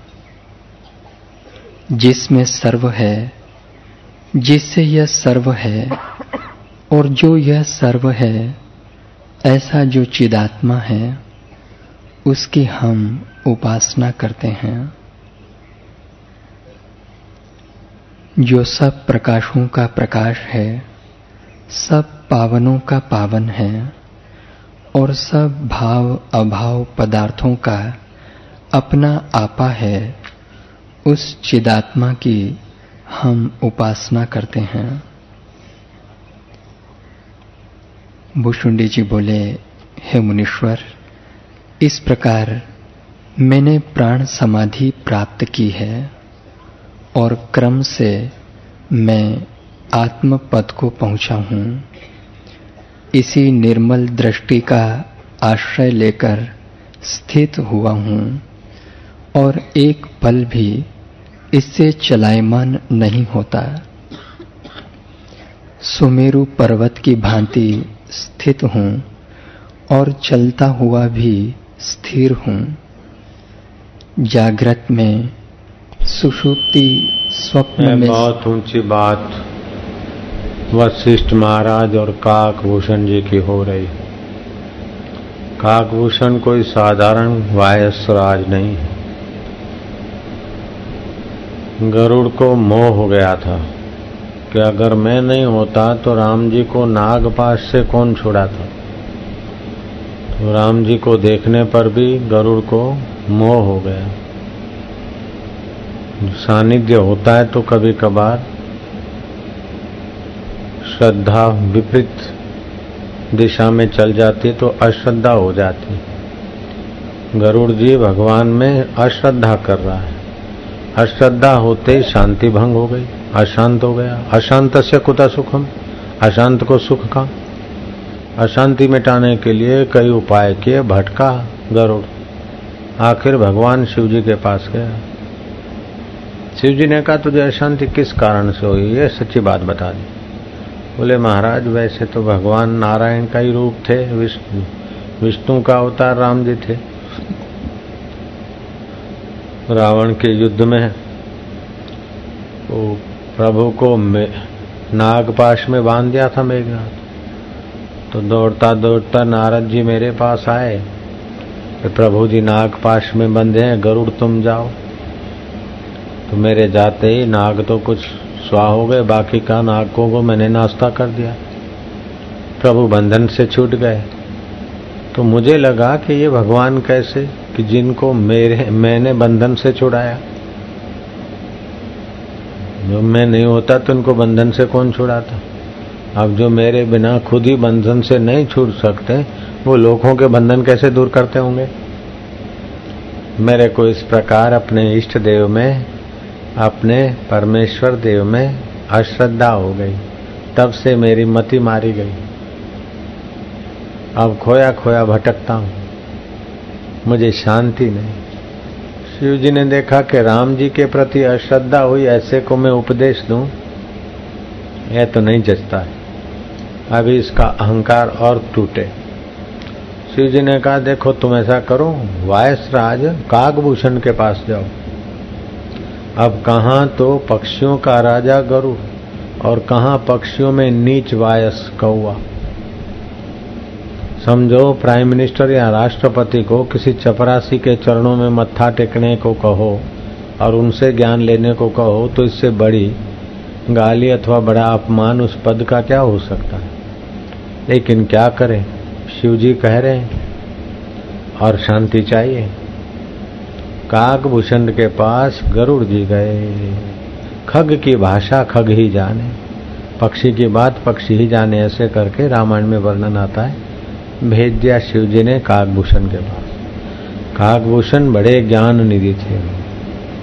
उन्होंने कहा, गरुड़ को तो उपदेश देकर शांति दी, लेकिन वशिष्ठ महाराज उनसे मिलने गए कि वायसराज तुम्हारी स्वर्ग में बड़ी भारी महिमा है। सब चिरंजीवियों में तुम श्रेष्ठ कैसे साबित हो रहे हो? लोमस आदि और दूसरे कई चिरंजीवी देव ऋषि, राज ऋषि, ब्रह्म ऋषि हैं। लेकिन तुम्हारा चिरंजीवीपना सर्वोपरि है। तो ऐसा आपने कैसे पद पाया?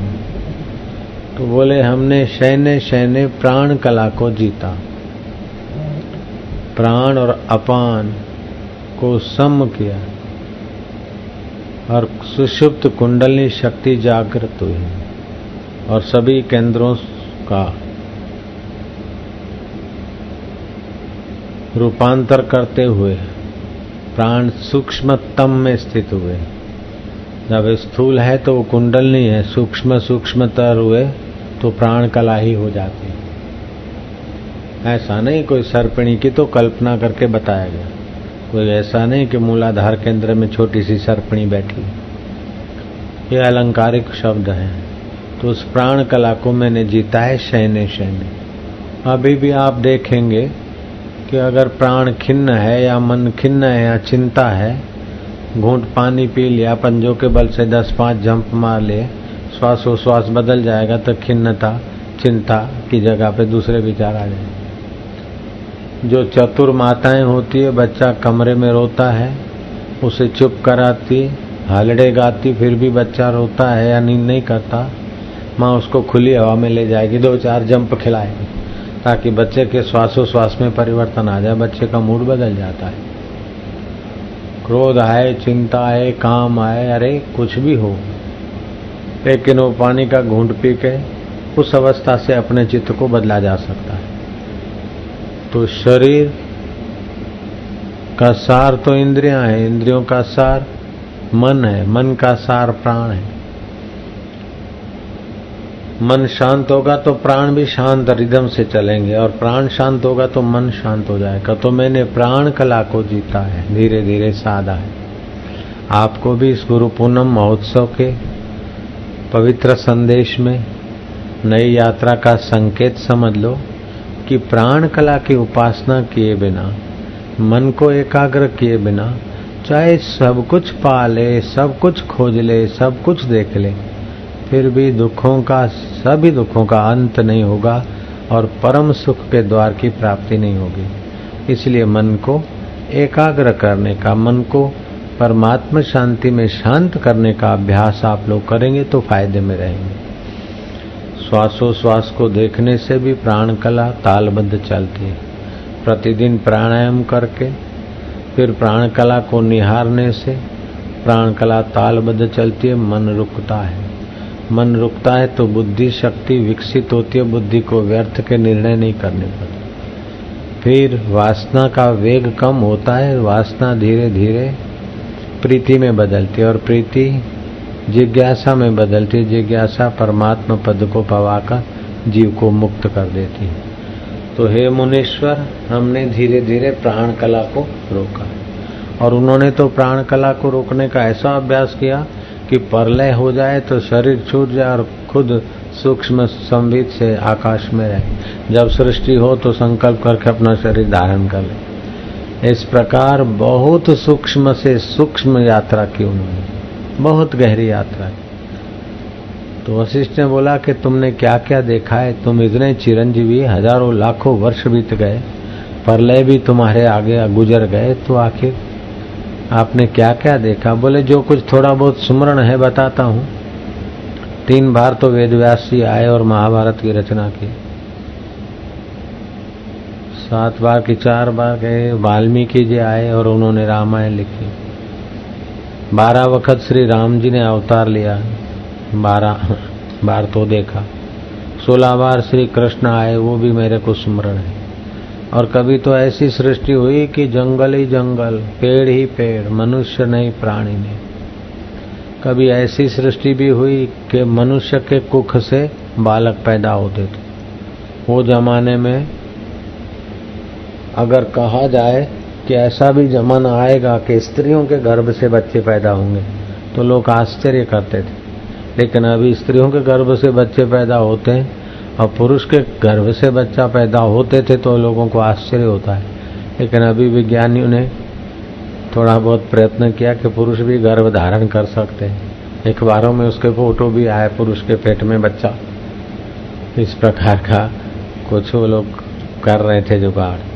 तो कहने का तात्पर्य कि सृष्टि में तमाम विलक्षण विचित्रताएँ आती जाती लेकिन ये सब माया में परिवर्तन होता है, उस परिवर्तन को जो देखता है, सत्ता देता है, वो ज्यो का त्यों है। अपने मन में भी देखो, कभी दुख आया, कभी सुख आया, कभी चिंता आई, लेकिन ये सब गया, देखने वाला वो परमेश्वर सत्ता ज्यो का त्यों जो देखने वाला है, उसको जो देखने के लिए प्राण कला को लगाता है, मन कला को लगाता है, वो उस ईश्वर के साथ एक आकार हो जाता है। फिर उसका अधिक जीना अथवा कम जीना, वो ज़्यादा माना नहीं रखता है। दीर्घजीवी हो और अज्ञानी रहे तो किस काम का? अल्पजीवी हो चाहे दीर्घजीवी हो, परमात्मा तत्व का ज्ञान हो, सुख दुख में समता हो, ईश्वर, ईश्वरत्व की प्रीति हो, ईश्वर प्राप्त महापुरुष के अनुभव को अपना अनुभव बनाने के लिए जो कुछ सेवा, स्मरण, चिंतन है, वो धर्म है। धर्म ते बिरति, उस धर्म से वैराग्य आए। योग ते ज्ञान धर्म से वृत्ति होगी तो संसार का आकर्षण घटेगा, फिर योग करेगा। योग करेगा तो प्राण कला जीतेगा, ध्यान करेगा, धारणा करेगा, समाधि करेगा। ढेर बुद्धि इतनी बढ़िया हो जाएगी तो बस थोड़े से उपदेश से ही काम बन जाएगा। नहीं तो बार बार उपदेश सुने और आदत डाल डाले है। चलते, फिरते, खाते, पीते, अपने को शरीर से, मन से, दुखों से, सुखों से पृथक मानकर। जो लग जाता है उसकी आदत बन जाती है परमेश्वर स्वभाव की। तो कागभूषण जी की वह ऊँची अनुभूति वशिष्ठ जी सुनकर प्रसन्न हो गए। ये कथा पापों को क्षय करने वाली, साधना में रुचि कराने वाली, बुद्धि को प्रखर करने वाली। ये भगवान रामचंद्र जी अपने गुरुदेव के चरणों में बैठ के सुनते थे। त्रेता युग जैसा अभी वातावरण नहीं त्रेता युग जैसा अभी शरीर नहीं है। त्रेता युग जैसे अभी राज्य की सच्चाइयाँ व्यवस्था नहीं है।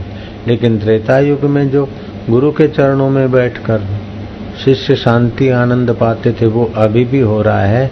तो मानना पड़ेगा कि गुरु पूनम और गुरु परंपरा ने इस वारसे को सुरक्षित रखा है, संभाला है, जो अभी भी हमें लाभ दे रहा है।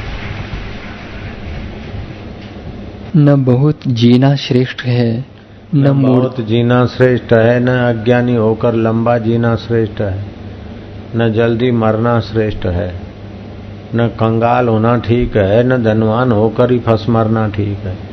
हम्म।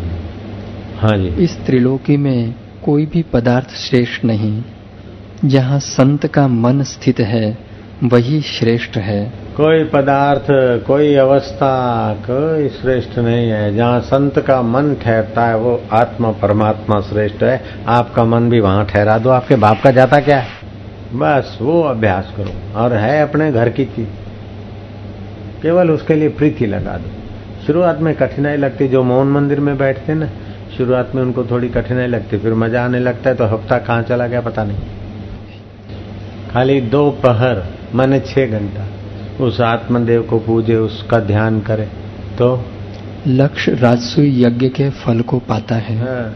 और जो दिन भर अश्वमेघ यज्ञ को पाएगा दोपहर।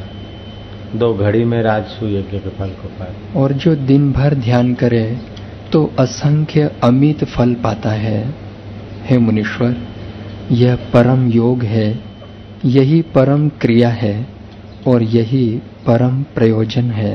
हे मुनीश्वर जो ये परम पूजा करता है वह परम पद को पाता है। उसको सब देवता नमस्कार करते हैं। देख ले अभी तो तुम देवताओं को देवियों को उनको उनको पूजते हो। सेठों को साहबों को पूजते हो। लेकिन आत्मदेव का ध्यान में सिखा रहा हूँ आप लग जाओ तो सेठ आपको पूज के अपना भाग्य बना लेंगे। ऑफिसर आपका दर्शन करके अपना मुकद्दर संवार लेंगे। देवी देवता आपकी सेवा करके, आपके देवी कार्य में सुविधा करके पुण्य कमा लेंगे। आप ऐसे ही बन सकते उस आत्मदेव के पूजन से। कितना ऊँची बात आप सुन रहे ये आत्म तीर्थ है। शिव जी पार्वती को कहते हैं इदम तीर्थम इदम तीर्थम ब्राह्म्यति तामसा जना आत्म तीर्थम न जानंती कथम मोक्ष मोक्ष सी प्रिय इधर तीर्थ है, इधर तीर्थ है, इधर सुख है, उधर तीर्थ सुख है। ऐसे करके तामसी राजसी लोग भटकते रहते हैं। अंतर आत्मा के तीर्थ को नहीं जानते तो कैसे मुक्ति मिलेगी, कैसे परम सुख मिलेगा? आत्म तीर्थ में जा तो मौज मौज है। आत्म लाभ से बढ़कर कोई लाभ नहीं आत्म तीर्थ से बढ़कर कोई तीर्थ नहीं। मन को गुगला बना के आत्मा परमात्मा में ले आओ। सारे के सारे गुगले हो जाएँगे। तुम खाली गुरु की बात मान लो बस। मन को और प्राण को थोड़ा धीरे धीरे रोज अभ्यास करके एकाग्र करो। रोज 108 श्वास गिनूँगा, तब तक बैठे रहूँगा। अगर गलती किया तो फिर से गिनाऊँगा। तो 108 श्वास आठ मिनट में तो हो जाएँगे। सात आठ मिनट में। एक मिनट में बारह तेरह श्वास चलते हैं। समझो फिर कम गति हो तो नौ मिनट, दस मिनट में एक सौ आठ श्वास तो गिनती हो जाए। तो दस मिनट मन एकाग्र करने में अभ्यास लगा, थोड़े दिन में आपके मन की प्रसन्नता बढ़ जाए। फिर 108 की जगह पे डेढ़ सौ करो, सवा सौ करो तो थोड़े दिन में बहुत लाभ हो जाएगा। आत्म तीर्थ में प्रवेश मिल जाएगा। लीला रानी ने पूछा, हे देवी सरस्वती, आपने मुझसे परम निर्मल उपदेश किया है, जिसके जानने से दृश्य विसूची का निवृत्त होती है। पर वह अभ्यास क्या है? बोध का साधन कैसे होता है? अभ्यास पुष्ट कैसे होता है? और पुष्ट होने से फल क्या होता है? सरस्वती बोली, हे लीले, जो कुछ कोई करता है, सो अभ्यास बिना सिद्ध नहीं होता। इससे तू ब्रह्म का अभ्यास कर। हे लीले, चित्त में आत्मपद की चिंतना, कथन, परस्पर बोध, प्राणों की चेष्टा और आत्मपद के मनन को ब्रह्म अभ्यास कहते हैं। बुद्धिमान। मान ने श्रद्धा दी है, वो पुण्यात्मा धनभागी तो है। श्रद्धा विहीन व्यक्ति पशु से भी बदतर है। लेकिन श्रद्धा के साथ साथ अगर बुद्धि है तो तो सोने में सुहागा और श्रद्धा बुद्धि है और भगवान में रुचि है, ये तो ठीक है। मंदिर के भगवान में श्रद्धा है, बुद्धि है, ठीक है, लेकिन हयात महापुरुष का मिलना बड़ा दुर्लभ है। जगत में तीन चीज़ों को अति दुर्लभ बताया। मनुष्यत्व, मुमुक्षुत्व महापुरुष संश्रयम ए तदि त्रयम दुर्लभम मनुष्य लोके रुपया, पैसा, प्रसिद्धि, राजपाट, वैभव, पत्नी, पुत्र, परिवार, इसको दुर्लभ नहीं बताया। लेकिन ये तीन चीज़ को दुर्लभ बताया। दो पैर वाला प्राणी बन जाना तो बड़ी बात नहीं, लेकिन मनुष्यत्व मनुष्यत्व आ जाए। मन से जो संबंध जोड़ने की क्षमताएँ विकसित करने के रास्ते चले। मनुष्यत्व तो शाश्वत के साथ जो अपना संबंध खोजने की जो वृत्ति है तो मनुष्य है, नहीं तो द्विपाद पशु कहा उसको। मनुष्यत्व मुमुक्षत्व मनुष्यत्व तो है, सज्जन है, श्रद्धालु है, बुद्धिमान है, मनुष्य है, नेक इंसान है। लेकिन मोक्ष की इच्छा नहीं है तो उसकी सारी बुद्धि, सारी योग्यताएँ दृश्य जगत में जो छोड़ के मर जाना है, उसी में लग जाएगी। आत्मा परमात्मा में नहीं लगी। अच्छा है। फालतू आदमियों से तो वो नेक इंसान जिसने मनुष्य तो पा लिया, वो मान करने योग्य है। लेकिन मनुष्यत्व के साथ मुमुक्षत्व, मोक्ष की इच्छा। इतना खाया फिर क्या, इतना कमाया फिर क्या, इतना इकट्ठा किया फिर क्या? आखिर तो मृत्यु का झटका आएगा, मौत गला दबोचेगी, सब पराया हो जाएगा और हम लावारिश की नाई निकाले जाएँगे, उस समय हमारा क्या? हम इस जन्म मरण के चक्कर से कैसे छूटे, मुक्त कैसे हों, इस प्रकार की जिज्ञासा है ये दूसरा बड़ा भारी गुण है। दुर्लभ गुण है, मुमुक्षत्व, मोक्ष की इच्छा। अगर मोक्ष की इच्छा नहीं है तो अपनी योग्यता, अपनी बुद्धि इसी शरीर को खिलाने पिलाने सुविधा रखने। एक महात्मा थे, बोले, शरीर का तो नाम रखा गया है। नाम का तो नाम होगा और शरीर को मान मिलेगा। इससे मेरा क्या? कितनी ऊँची समझ है। नाम रखा गया। ये नाम का नाम होगा। शरीर का जो भी नाम रखा, उसका नाम होगा। तो नाम का तो नाम होगा। और शरीर को सुविधा मिल जाएगी। इससे मेरे को क्या मिलेगा? शरीर तो एक दिन जल जाएगा और नाम रखा हुआ है। तो मनुष्यत्व मुमुक्षत्व मोक्ष की इच्छा होना। मोक्ष का मतलब क्या है? कि सब दुखों से सदा के लिए निवृत्ति और परम सुख की प्राप्ति, अर्थात बंधनों से छूट जाए और मुक्ति का अनुभव हो जाए। बंधन भविष्य में छूटेगा, ये कोई चाहता नहीं। आनंद भविष्य में आएगा, ये मूर्खों के लिए है। यहाँ तुम खूब अच्छे काम करो, नेक इंसान बनो, मरने के बाद बिस्त में तुम्हें शराब के चश्मे मिलेंगे, हूरे मिलेगी। जिनको हूरों के पास जाना हो, वो भले जाए मरने के बाद। शराब के चश्मों में मज़ा लेना हो, उन्हें मुबारक। लेकिन यहाँ हमको वर्तमान में दुखों की निवृत्ति, परमानंद की प्राप्ति। बंधनों से मुक्ति वर्तमान में चाहिए। नगद धर्म तो कहता है, मुमुक्षता तो कहती है कि मरने के बाद का वायदा नहीं। मुआ पछीनो वायदो नकामो को जाने छे काल, आज अत्यारे अब घड़ी साधु जोइलो नगदी रोकड़ मार तो मोक्ष की इच्छा और मनुष्य तो ये दो चीज़ें सब जगह नहीं होती, कहीं कहीं होती।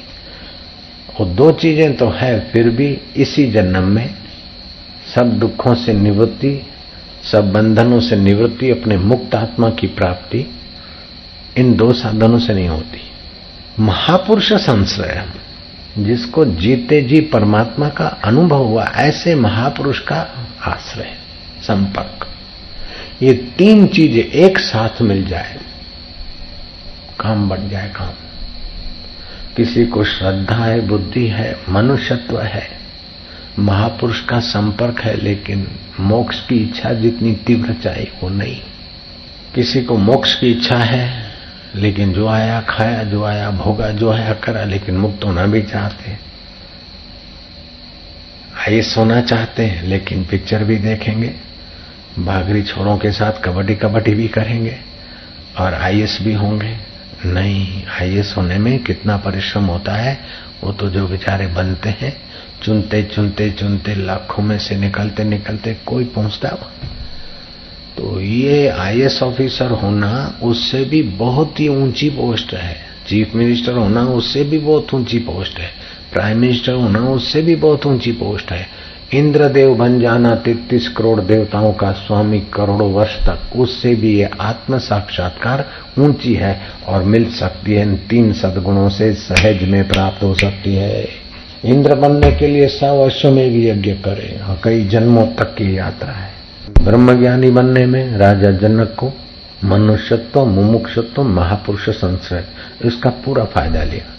परीक्षत ने पूरा फ़ायदा लिया, मुक्ति का अनुभव हो गया। तो ये तीन चीज़ें, मनुष्यत्व, मुमुक्षत्व महापुरुष संश्रय तो लीलावती नाम की रानी पद्म राजा से बड़ा प्यार करती थी। दोनों एक दूसरे के पोषक थे संयम में। एक दिन लीलावती को हुआ कि मेरे पति इतने संयमी, बुद्धिमान हैं, कहीं मुझे छोड़कर भगवान के पास पहुँच गए तो मेरा क्या होगा? ये कभी ना मरे, अमर रहे, इसलिए कोई उपाय करना चाहिए। साधु ब्राह्मणों से उपाय पूछते पूछते किसी जानकार पुरुष ने उनको अनुष्ठान का विधि बता दी। उपवास करती, दूध पर रहती। तेरह महीने तक उसने जप किया और सरस्वती माँ प्रकट हुई। सरस्वती से वरदान मांगा कि मेरे पति कभी ना मरे, ये वरदान दो। सरस्वती ने कहा, जो पैदा हुआ है वो मरता है। ये वरदान कोई भी दे नहीं सकता। लेकिन मैं तुझने खूब प्यार से मेरा जप तप अनुष्ठान किया है, मुझे प्रकट करने में तू सफल हो गई तो मैं ये वरदान देती हूँ कि तेरा पति मरकर इसी मंडल में रहेगा। इस मंडल को लांग कर नहीं जाएगा, और जब तू याद करेगी, तब मैं तेरे पास प्रकट हो जाऊँगी। माँ अंतर्धान हो गई, पदम राजा को पड़ोसी राजा ने कुछ समय के बाद चढ़ाई कर दी। पड़ोसी की आसक्ति संसार में थी और पदम की उपरामता थी। पदम मारे गए। अब पदम का शब लाया गया तो वो विलाप करने लगी। विलाप करते करते उस पति के शरीर को तो तेल के कढ़ावे में रखकर पुष्पों से ढांक दिया। तिलों का तेल अगर मसूड़ों को कभी कभी रगड़ के रात को सो जाए तो मसूड़े मज़बूत होते और दांतों की खराबी जल्दी नहीं आती। तो तिलों के तेल में रख दिया और पुष्प बिछा दिए। पति को देखकर विलाप करती और बेहोश हो जाती। फिर याद आई माँ माँ सरस्वती ने कहा था तो सरस्वती को पुकारा। सरस्वती कमरे में प्रकट हुई। लीला, ये क्या करती है? देह तो मरने वाला है, देह किसी का शाश्वत नहीं, लेकिन तेरा पति इसी मंडल में है, मैं तुझे दिखाती हूँ। सरस्वती ने आँखों पे हाथ रखा लीलावती के। लीलावती का सूक्ष्म शरीर निकला और यात्रा को गए। आगे सरस्वती, पीछे लीलावती। थोड़ा सा ऊपर गए और ऊपर के सिद्ध लोक में देखा कि राजा पदम राजगद्दी पे बैठे और उनके जो मंत्री, टहलुए, ये सारे। बोले, ये मैं क्या देख रहे हूँ? बोले, जिस जिस भाव से व्यक्ति जाता है, दूसरा शरीर नहीं मिला, तब तक उसी भाव से, उसी करण, कुंडल आदि से ये अपने लोक में आ रहे थे। बोले, एक पति नहीं मर के मानो पूरे राज्य के खास आदमी जो उनके साथ थे, सब मर के आ गए। बोले, जीव की जैसी जैसी भावना होती है, वासना तीव्र होती है, मरने के बाद ऐसा ही उसकी संबित में भाषमान होता है। लेकिन लीला, जीव को मन मुक्त होने के लिए अभ्यास करना चाहिए। अब मैं तुझे और आगे का कुछ दृश्य दिखाती हूँ। इस ब्रह्मांड से आगे है। लांगते लांगते इस चाँद को, सितारे को सूर्य मंडलों को। वो ऐहिक शरीर यहाँ, इस धरती की चीज़ वहाँ नहीं लांग सकती, लेकिन अंतवाहक शरीर सूर्यमंडल को लांग सकता है। सूर्यमंडल को लांगते हुए दूसरे ब्रह्मांड में पहुँचे। और दूसरे ब्रह्मांड में जब देखते हैं तो सरस्वती की कृपा से लीलावती को स्मृति हुई कि ये तो घर मेरा है। ये वृक्ष मैंने लगाया है, लिपण मेरा लिपा हुआ है, ये बच्चे रो रहे हैं तो मेरे हैं। माँ, ये मैं क्या देखती हूँ? बोले, वशिष्ठ ब्राह्मण और अरुंधति ब्राह्मणी, भगवान राम के गुरु वशिष्ठ नहीं, दूसरे वशिष्ठ ब्राह्मण, समकालीन कई लोग एक नाम के होते हैं। तो ऐसे वशिष्ठ ब्राह्मण और अरुंधति दोनों तप करते थे, राजा की सवारी गई। बड़ा धाम धूम देखकर दोनों के मन में हुआ कि हम ऐसा राजभोग हो गए। ध्यान भजन करते थे, शुभ संकल्प था, समय पाकर मरे। वही पदम राजा बने और तू लीलावती रानी बनी। इस सृष्टि में अभी तो सूतक नहीं उतरा, लेकिन वहाँ तुमने सैकड़ों वर्ष राज्य किया है। इस सृष्टि का समय काल लंबा है। अभी तो बच्चे तुम्हारी स्मृति में रो रहे हैं और वहाँ तुमने देखा। जैसे तुम्हारे आगे हफ़्ता यूँ बीत जाता है लेकिन बैक्टीरियाओं की तो कई पीढ़ियाँ पसार हो जाती। ऐसे देश काल सापेक्ष है। तो माँ, ये तो संसार सपने जैसा, कोई सार नहीं, कोई स्थिति नहीं। हमने वहाँ भी सुख भोगा और मेरा पति न मरे, वो भी मर गए, और मैं, तुम जीव का कल्याण किसने माँ कहती है, जीव को सब दुखों से निवृत्ति और परमानंद की प्राप्ति के लिए ब्रह्म अभ्यास करना चाहिए। तो ब्रह्म अभ्यास कैसे करे कि शास्त्रों का ज्ञान सुने, उसका मनन करे, महापुरुषों का संपर्क करे और उस प्रकार के ध्यान करे जिससे देह को, इंद्रियों को, मन को, बुद्धि को अपने से पृथक जानकर अपने शुद्ध बुद्ध स्वरूप को जान ले। अगर अपने आप को नहीं जानता तो जैसे कुशवारी जाला बनाकर आप ही फंस मरती है, ऐसे ही आप ही जीव अपने कर्म बंधन बनाकर मरता रहता है। इस जीवन में ये करना है, ये करना है, ये भोगना है, ये संभालना है। मृत्यु का झटका लगा, कुछ न कुछ करना, भोगना, संभालना बाकी रह गया। और किसी से लेना देना, फिर दूसरा जन्म लिया। दूसरे जन्म में कुछ नया बनाया, पुराना लिया, दिया, भोगा, फिर नया बनाया। ऐसे करते करते कई चतुर्युगियाँ बीत गई, कई चौरासियाँ बीत गई। वशिष्ठ कहते, राम जी, गंगा के बालू के दाने तो गिन सकते हैं, लेकिन सृष्टि में कितनी बार जीव जन्म लिए हैं, वो नहीं गिन सकते। ब्रह्मा जी कितने हुए? गंगा के बालू के दाने कोई गिन ले, लेकिन इस ब्रह्मांड में ब्रह्मा जी कई बार, कितनी बार आए, कितनी बार सृष्टियाँ बनी, वो कोई नहीं गिनता।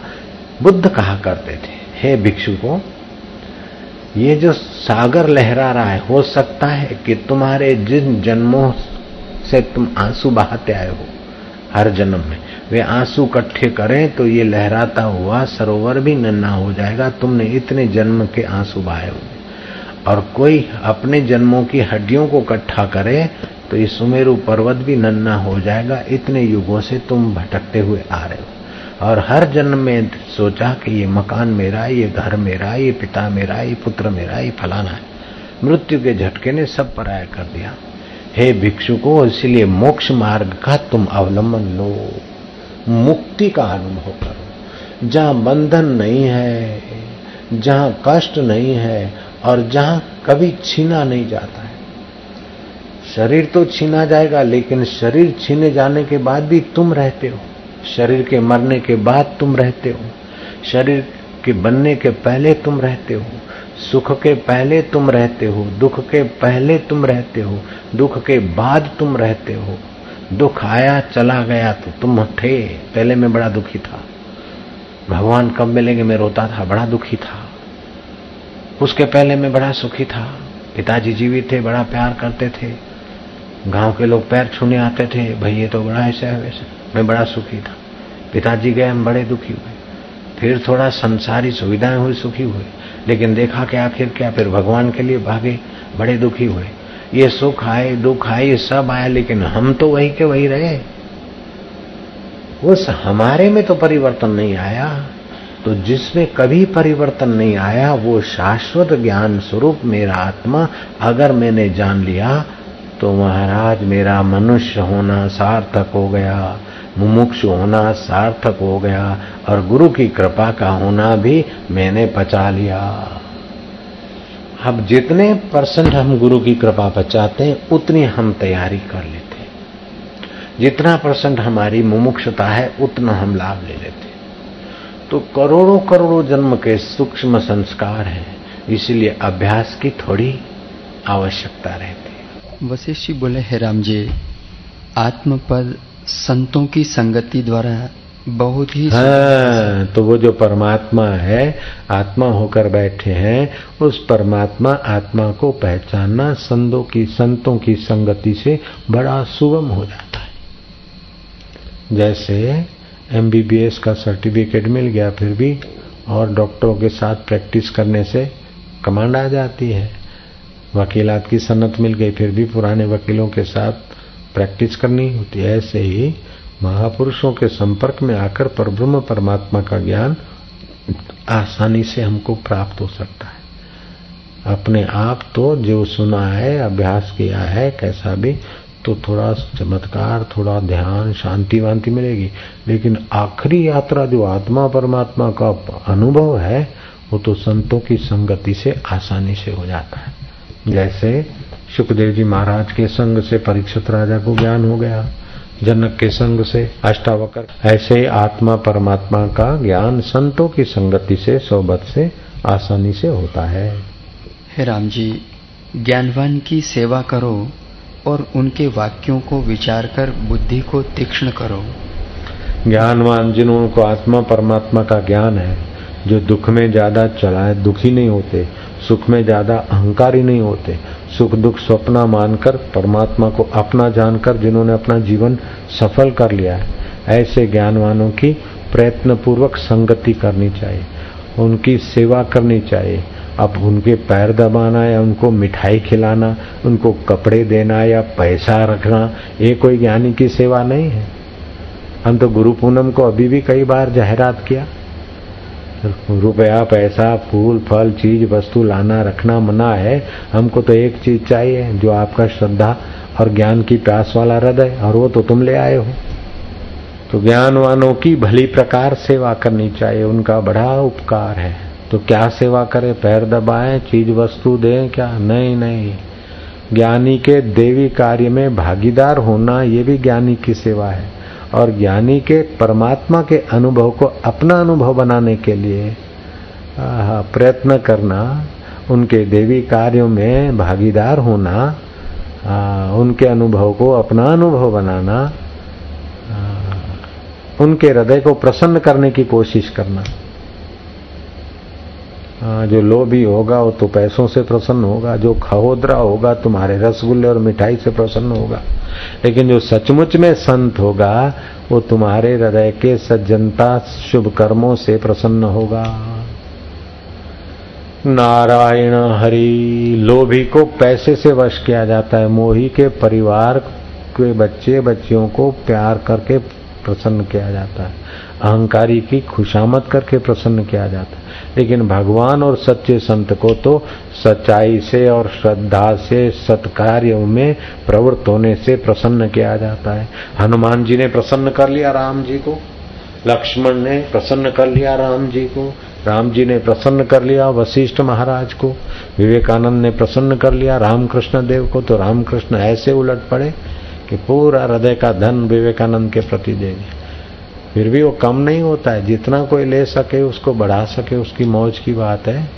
महापुरुषों के हृदय का धन है। एक बार पूर्ण भर जाता है घड़ा फिर छलकता रहता है वो खूटता नहीं। राजन। ऐसे ऐसे ध्यान के प्रयोग हैं कि प्रतिदिन कोई एक दो घंटा अभ्यास करे तो 40 दिन के अंदर उसको अपने अंतरात्मा के चमत्कार महसूस होने लगे। इसीलिए वो प्रयोग हम साल में दो तीन शिविर लगती, उसमें सबको प्रयोग कराते, सिखाते। रामकृष्ण ने नरेंद्र पर और साथियों पर जरा निगाहों की कृपा बरसाई थी। कुंडली शक्ति जागृत हुई।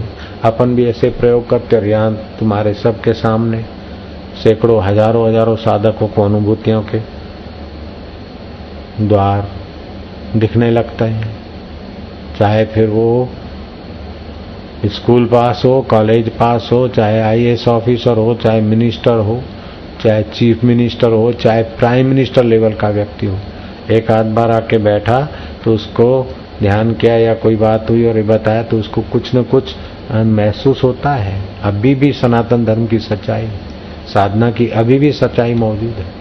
जीसस गए ईसाइत चला, लेकिन दूसरा ईसा मैंने आज तक नहीं देखा। मोहम्मद गए, इस्लाम गए इस्लाम चला, मोहम्मद आए। दूसरा मोहम्मद मैंने नहीं देखा। लेकिन सनातन धर्म में तो ओ हो कभी राम आए, कभी कृष्ण आए, कभी बुद्ध आए, कभी बुद्ध महावीर आए, कभी कोई। अभी भी कई संत आए, और भी कई आते रहेंगे। तो मानना पड़ेगा, हिंदू धर्म की, सनातन धर्म की साधना की सच्चाई अभी भी मौजूद है। तो राम जी, जीव को संतों का संग करना चाहिए भली प्रकार उनकी सेवा करनी चाहिए। उनके संग से आत्म परमात्मा की अनुभूति सुगमता से होती है। हे राजन ज्ञानवान सर्वदा नमस्कार करने और पूजने योग्य हैं। जिस स्थान में ज्ञानवान बैठता है जिसको अपने आत्मा परमात्मा का ठीक से ज्ञान हो गया उसका अंतकरण मन पवित्र हो गया। तो पवित्र मन जिस शरीर में तो उसकी ओरा भी पवित्र हो जाती है। आज तक जो तीर्थ बने हैं, ऐसे पुण्यात्मा महात्माओं के अस्तित्व के कारण ही तीर्थ बने ये बिंद्रावन कैसे बना? चैतन्य महाप्रभु के दो शिष्यों को भेजा गया और ध्यान करके देखा, जहाँ जहाँ उनको लीलाएँ दिखी, वहाँ वहाँ भगवान का प्रागट्य चिरण वृक्ष आदि का उन्होंने चित्रण किया। राजा विक्रमादित्य गुणों को भगाकर उसमें देश की अस्मिता का गौरव बढ़ाकर लौट रहे थे। एक ज्ञानवान संत ने कहा, जाओ फलाने जंगल से, यहाँ जहाँ बैठोगे और तुम्हें जो जो लीलाएँ दिखाई दे, भास हो वहीं वहीं भगवान की क्रीड़ास्थली है, तीर्थ का निर्माण करो। उस महापुरुष की कृपा से अयोध्या के तीर्थ का निर्माण हुआ। बद्रीनाथ के तीर्थ का निर्माण आद्य शंकराचार्य ने नारद कुंड से मूर्ति निकाली। स्थापना की अभी लाखों करोड़ों लोग भगवान बद्रीनाथ की यात्रा करते हैं। वशिष्ठ बोले, हे राम जी, एक यज्ञ है जिसके करने से पुरुष परम पद को प्राप्त होता है।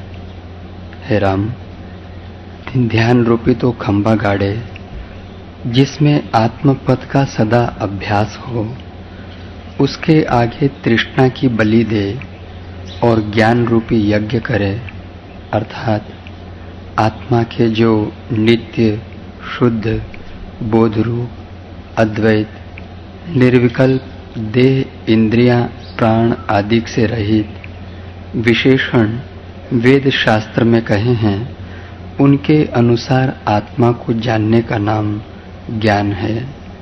यही यज्ञ है। ध्यान रूपी खंभे तृष्णा रूपी बलि और मन रूपी दृश्य को जीतकर यह यज्ञ पूर्ण होता है। जब यह यज्ञ समाप्त होता है, तब उसके पीछे दक्षिणा भी चाहिए, जिससे यज्ञ सफल हो। सर्वस्व देना ही दक्षिणा है और अहंकार त्याग करना ही सर्वस्व त्याग है। जब सर्वस्व त्याग होता है तब यह यज्ञ सफल होता है। इसका नाम विश्वजीत यज्ञ है। जब इस प्रकार यज्ञ होता है, तब इसका फल भी होता है। फल यह है कि चाहे अंगारों की वर्षा हो, प्रलय काल का पवन चले और पृथ्वी आदि तत्व नष्ट हो। राम ने पूछा, है मुनीश्वर, जो कुछ जानने योग्य था, सो मैंने जाना। और जो कुछ देखने योग्य था सो देखा। अब मैं आपके ज्ञान रूपी अमृत से सींच कर परम पद में पूर्णात्मा हुआ हूँ। हे मुनीश्वर यह अब मुझको अनुभव हुआ है कि पूर्ण ने सब विश्व पूर्ण किया है। पूर्ण से पूर्ण प्रतीत है और पूर्ण में पूर्ण ही स्थित है। द्वैत कुछ नहीं। हे मुनीश्वर, ऐसा जानकर भी मैं बोध की वृद्धि के निमित्त आपसे पूछता हूँ। जैसे बालक पिता से पूछता है तो पिता बुरा नहीं मानता। वैसे ही आप भी रुष्ट न होना। हे मुनीश्वर, श्रवण, नेत्र, त्वचा, रसना और घ्राण ये पाँचों इंद्रियाँ प्रत्यक्ष देख पड़ती हैं। ये जीवित रहने पर अपने विषयों को कैसे ग्रहण करती हैं और मरे पर विषय को क्यों ग्रहण नहीं करती? घट आदि की तरह बाहर से तो ये जड़ हैं, फिर हृदय में अनुभव कैसे होता है? और लोहे की शलाका की तरह ये भिन्न भिन्न हैं। फिर इकट्ठी कैसे हुई हैं? परस्पर, जो एक आत्मा में अनुभव होता है कि मैं देखता हूँ, मैं सुनता हूँ, ये वृत्तियाँ क्यों कर इकट्ठी हुई हैं? मैं सामान्य भाव से जानता भी हूँ, परंतु विशेष रूप से आपसे पूछता हूँ। वशिष्ठ बोले, हे राम ये जो प्रत्यक्ष नेत्र, नासिका, कान, जिह्वा और त्वचा आदि अंग देख पड़ते हैं, ये इंद्रियाँ नहीं हैं। इंद्रियाँ तो सूक्ष्म तन्मात्रा हैं। ये तो उनके रहने के स्थान हैं। जैसे ग्रह में झरोखे होते हैं, वैसे ही ये स्थान हैं। हे राम, अब जीव का रूप सुनो। आत्म तत्व सब जगह व्याप्त है, परंतु उसका प्रतिबिंब वहीं भाषित होता है, जहाँ निर्मल स्थान होता है। जैसे निर्मल जल में प्रतिबिंब पड़ता है, अथवा जैसे दो कुंड हो, एक जल से पूर्ण और दूसरा जल से रहित। तो सूर्य का प्रकाश तो दोनों में तुल्य होता है, पर जिसमें जल है, उसमें प्रतिबिंबित होता है, और जल के डोलने से प्रतिबिंब भी हिलता दिखता है। पर जहाँ जल नहीं है, वहाँ प्रतिबिंब भी नहीं। वैसे ही जहाँ सात्विक अंश अंतकरण होता है वहाँ आत्मा का प्रतिबिंब जीव भी होता है और जब तक जीव शरीर में रहता है, तब तक शरीर चेतन भाषित होता है। पर जब वह जीव कला, कुर्यष्ट का रूप शरीर को त्याग जाती है, तब शरीर जड़ भाषित होता है।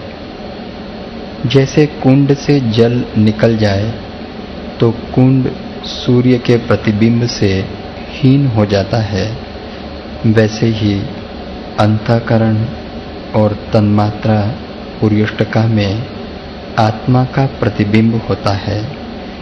वशिष्ठ बोले, है प्रभु, जब मन में मन क्षीण होता है और इंद्रियाँ मन में लीन होती हैं, तब वह द्वितीय और तृतीय पद किसकी भांति श्रेष्ठ रहता है?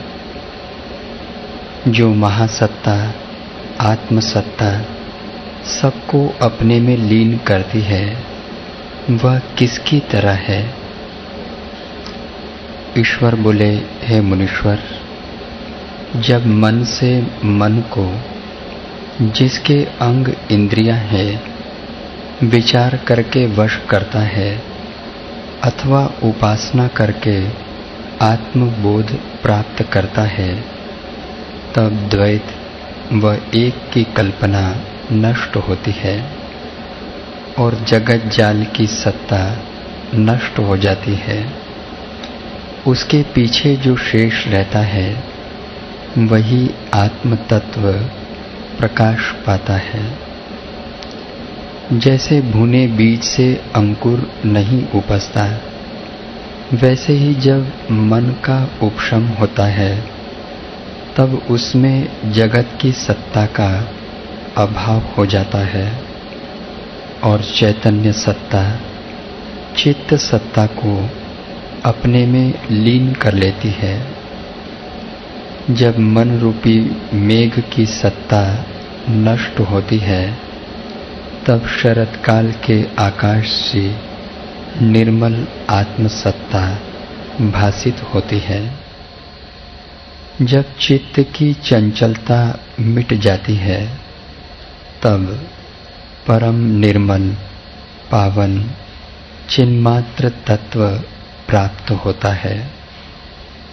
एक और द्वैत तथा भाव अभाव रूपी संसार की कल्पना भी मिट जाती है और सम सत्तारूप तत्व जो सर्वव्यापक और संसार समुद्र से पार करने वाला है, प्राप्त होता है।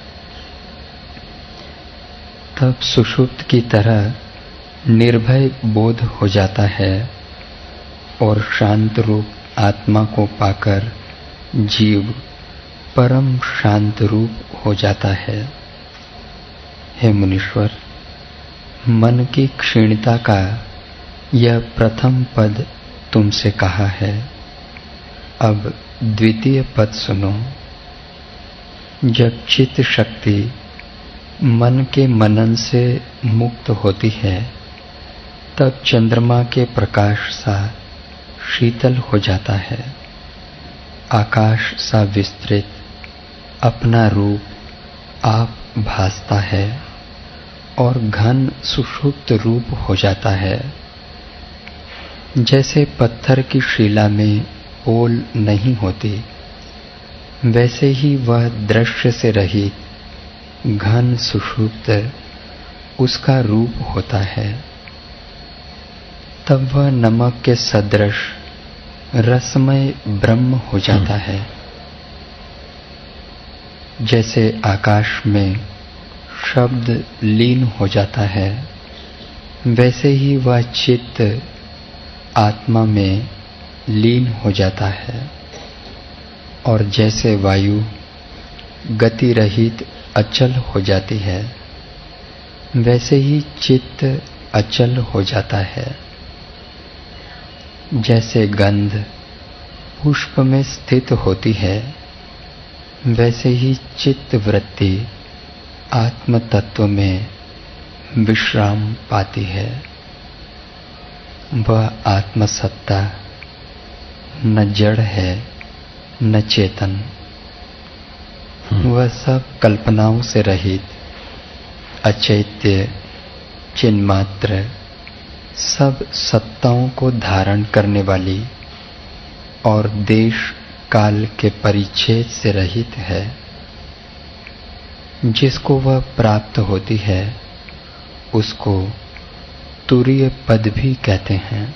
ये परम समाधि की बातें हैं। आम आदमी नहीं समझ सकता है। जिन्होंने दृढ़ अभ्यास किया है, वे पुरुष इसको अनुभव कर सकते हैं। भगवान नारायण इसी अनुभव में निमग्न रहते हैं, अवतार लेकर आते हैं, तभी भी चेष्टा करते हुए भी अपने उस अनुभव में दृढ़ रहते हैं। तो वो कर्म करते हुए भी अकर्तृत्व, अभोक्तृत्व, स्व आत्मन मन्यते यदा अपने आत्मा को अकर्ता, अभोक्ता जब मान लेता है तो उसके सारे चित्त की वृत्तियाँ क्षीण हो जाती अष्टावकर संहिता में मिलेगा चाहे तुम अग्नि में कूद जाओ तो भी संसार के दुखों का तुम्हारा अंत नहीं होने वाला है। चाहे दरिया में कूद जाओ, चाहे धन के ढेर पर जा बैठो, चाहे सत्ता के ऊँचे शिखर पर जा बैठो, चाहे दुनिया भर की जानकारी मस्तक में भर लो, चाहे दुनिया भर का सैर कर लो, दुखों का जन्म मरण का, दुर्भाग्य का अंत नहीं होगा जब तक मन परमात्मा में विलय होने के लिए तत्पर नहीं होगा। मन परमात्मा में विलय करने की कला जानकर, थोड़ा सा अभ्यास करे तो ये आसान तरीका है सब दुखों से, सब कर्म बंधनों से जीव सदा के लिए छूट जाता है। कभी न छूटे पिंड दुखों से जिसे ब्रह्म का ज्ञान नहीं। उस ब्रह्म परमात्मा का ज्ञान। वो सुनकर फिर उसी का चिंतन करते, शांत होता जाए, मन जहाँ जहाँ जाए, फिर गुंजन करे और शांत होता जाए। सभी दुखों का अंत मन को परमात्मा में लगाने से है। सभी संपदाओं की कुंजी मन परमात्मा में लगाने से सभी कर्म बंधनों से पार होने की पवित्र युक्ति मन परमात्मा में लगाना। दुनिया के बड़े बड़े उद्योगों की अपेक्षा दो क्षण मन परमात्मा में शांत करना बड़ा भारी हितकारी है। बड़े बड़े दुनिया के उद्योगों की अपेक्षा दो क्षण मन परमात्मा में विलीन होना बड़ा भारी लाभ है। वृत्ति सूक्ष्म सूक्ष्मतर सूक्ष्मतम एक बार हो जाए। तो तो एक बार जैसे घर देख लिया ना अभी थोड़ा अभ्यास बढ़ा दो आपको भी उस अमृत का एहसास हो जाएगा। वशिष्ठ बोले हे राम जी जो ज्ञानवान पुरुष हैं वे सदा परम समाधि में स्थित रहते हैं। उनकी बुद्धि निर्मल हो जाती है। उनके हृदय जो इस प्रकार परम समाधि में रहते हैं उनकी बुद्धि निर्मल हो जाती है फिर वो साधारण बुद्धि नहीं होती। निर्मल बुद्धि रितम भरा प्रज्ञा बनने लगती फिर उनके पास ऐहिक पढ़ाई या ऐहिक अनुभवों की गुलामी की ज़रूरत नहीं रहती। हम ही बोल तो वेद बोलते। वो बोलते महापुरुष तो समझो वेद बोलते। नानक बोले सहज स्वभाव। उस परमात्मा में विश्रांति पूर्ण रूप से मिले तो सहज स्वभाव बोलेगा वो।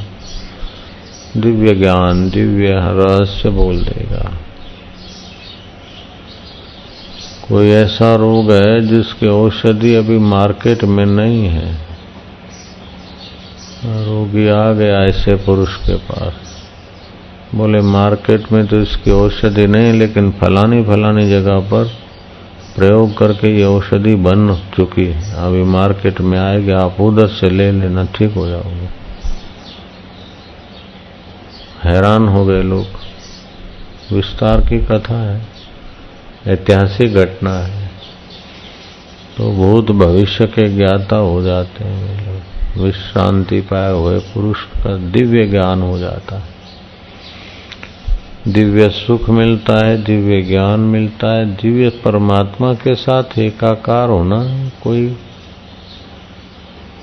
इसमें तो अथा श्रद्धा, अथा प्रीति, अथा पुरुषार्थ हो, तब अथा परमात्मा मिलता है। परमात्मा की कोई था है?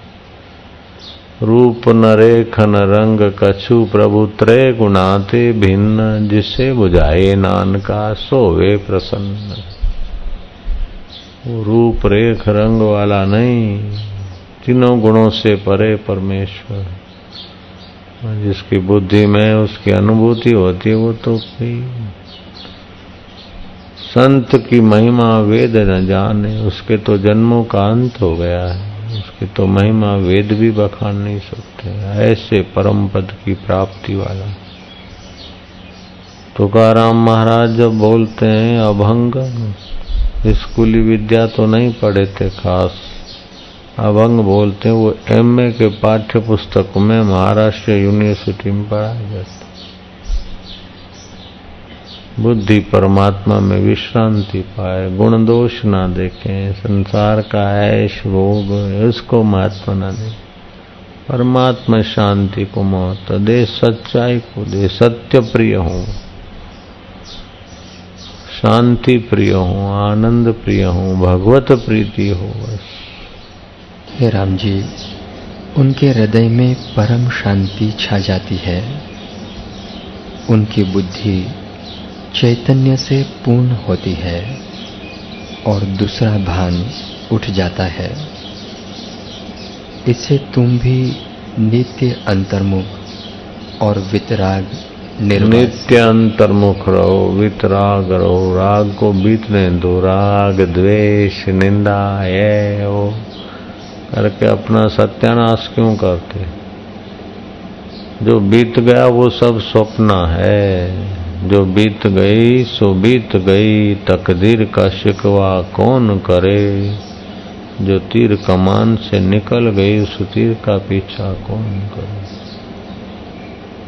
तुम उस परमात्मा विश्रांति पाने वाले को, आगे की, पीछे की, इधर की, उधर की बातों में रस ही नहीं आता। अगर जो आगे की, पीछे की, इधर की, उधर की बड़बड़ में है, वो परमात्मा शांति के लायक नहीं इसलिए अपने चित्त को परमात्मा शांति के लायक बनाओ। ऐसा मौका फिर मिलेगा नहीं। ऐसा मौका फिर मिलेगा नहीं। अब की बिछड़ी कब मिले, जाए पड़ेगी दूर। अभी जो बिछड़ गई तो फिर कब मिलेगी, दूर जाकर गिरेगी।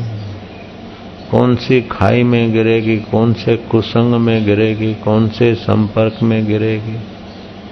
कोई पता नहीं। अब की बिछड़ी कब मिले, जो जाए पड़ेगी दूर। ये बुद्धि तो अब अगर बिछड़ गई परमात्मा विश्रांति से तो फिर कब मिलेगी? इसीलिए व्यर्थ का विलाप न करे, व्यर्थ का भोग व्यर्थ का। चिंतन व्यर्थ की चेचे में मैं छोड़ के परमात्म विश्रांति का अभ्यास करने वाला अपना काम बना लेता है। हे राम जी जैसे नगर में आग लगे और कोई ऊँचे टिल्ले पे जा बैठे तो आग उसका क्या करते? कुछ नहीं बिगाड़ते। जंगल में आग लगे, कोई सागर में जाकर खड़ा हो जाए तालाब में तो आग उसका क्या बिगाड़ेगी? ऐसे ये संसार जलती आग है, इस आग से झट भाग। संसार जलती आग है, इस आग से उठ भाग। आत्म सुख में, आत्म विश्रांति में आ जैसे सरोवर में जाने से आग नहीं लगती से आत्म शांति में। मैं मैं, तू तू, तेरे, मेरे के झंझट बड़ा मत। ओम शांति ओम शांति। जो झूठ कपट करते हैं पिता से, माता से, गुरु से गुरु भाइयों से उनकी बुद्धि उनको धोखा दे देती है। झूठ, कपट, बेईमानी वाला बुद्धि अपनी संसार में घुसेड़ के सत्यानाश कर देता है। लेकिन जो सत्य प्रिय है, प्रभु प्रिय है। गुरु का प्यारा, सत्य का प्यारा, प्रभु का प्यारा है।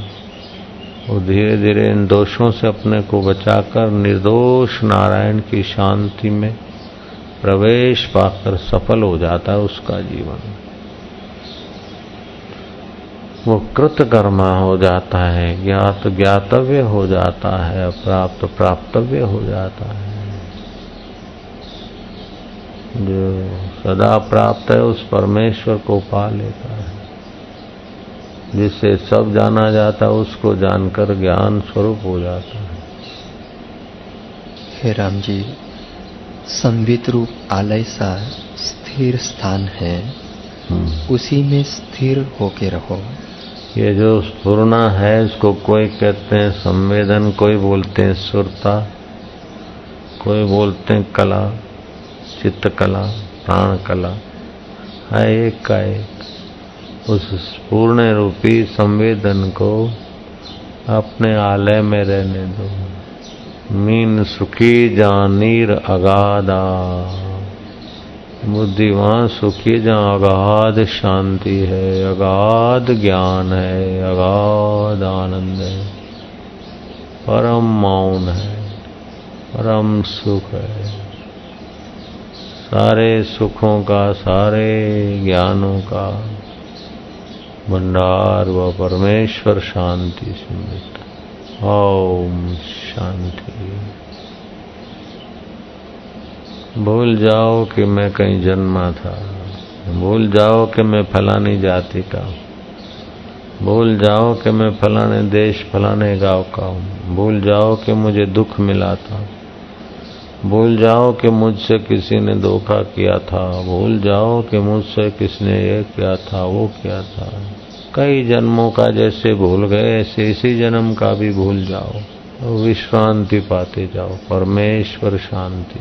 हे राम जी जो बात किसी को दुख दे उसे मूर्ख करते हैं। और जो परस्पर मित्र भाव से तत्व का निरूपण करे वह वाद ज्ञानवान करते हैं।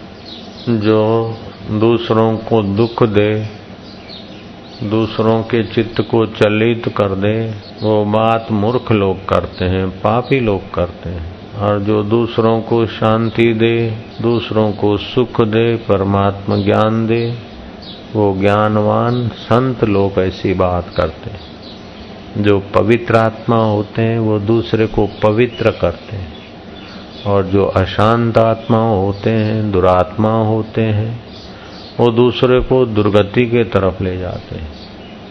किसी का रुपया छीन लेना पाप है, लेकिन उससे भी बड़ा पाप है किसी की श्रद्धा छीन लेना, किसी की शांति छीन लेना, किसी की भगवत प्रीति छीन लेना, ये बड़ा भारी पाप है।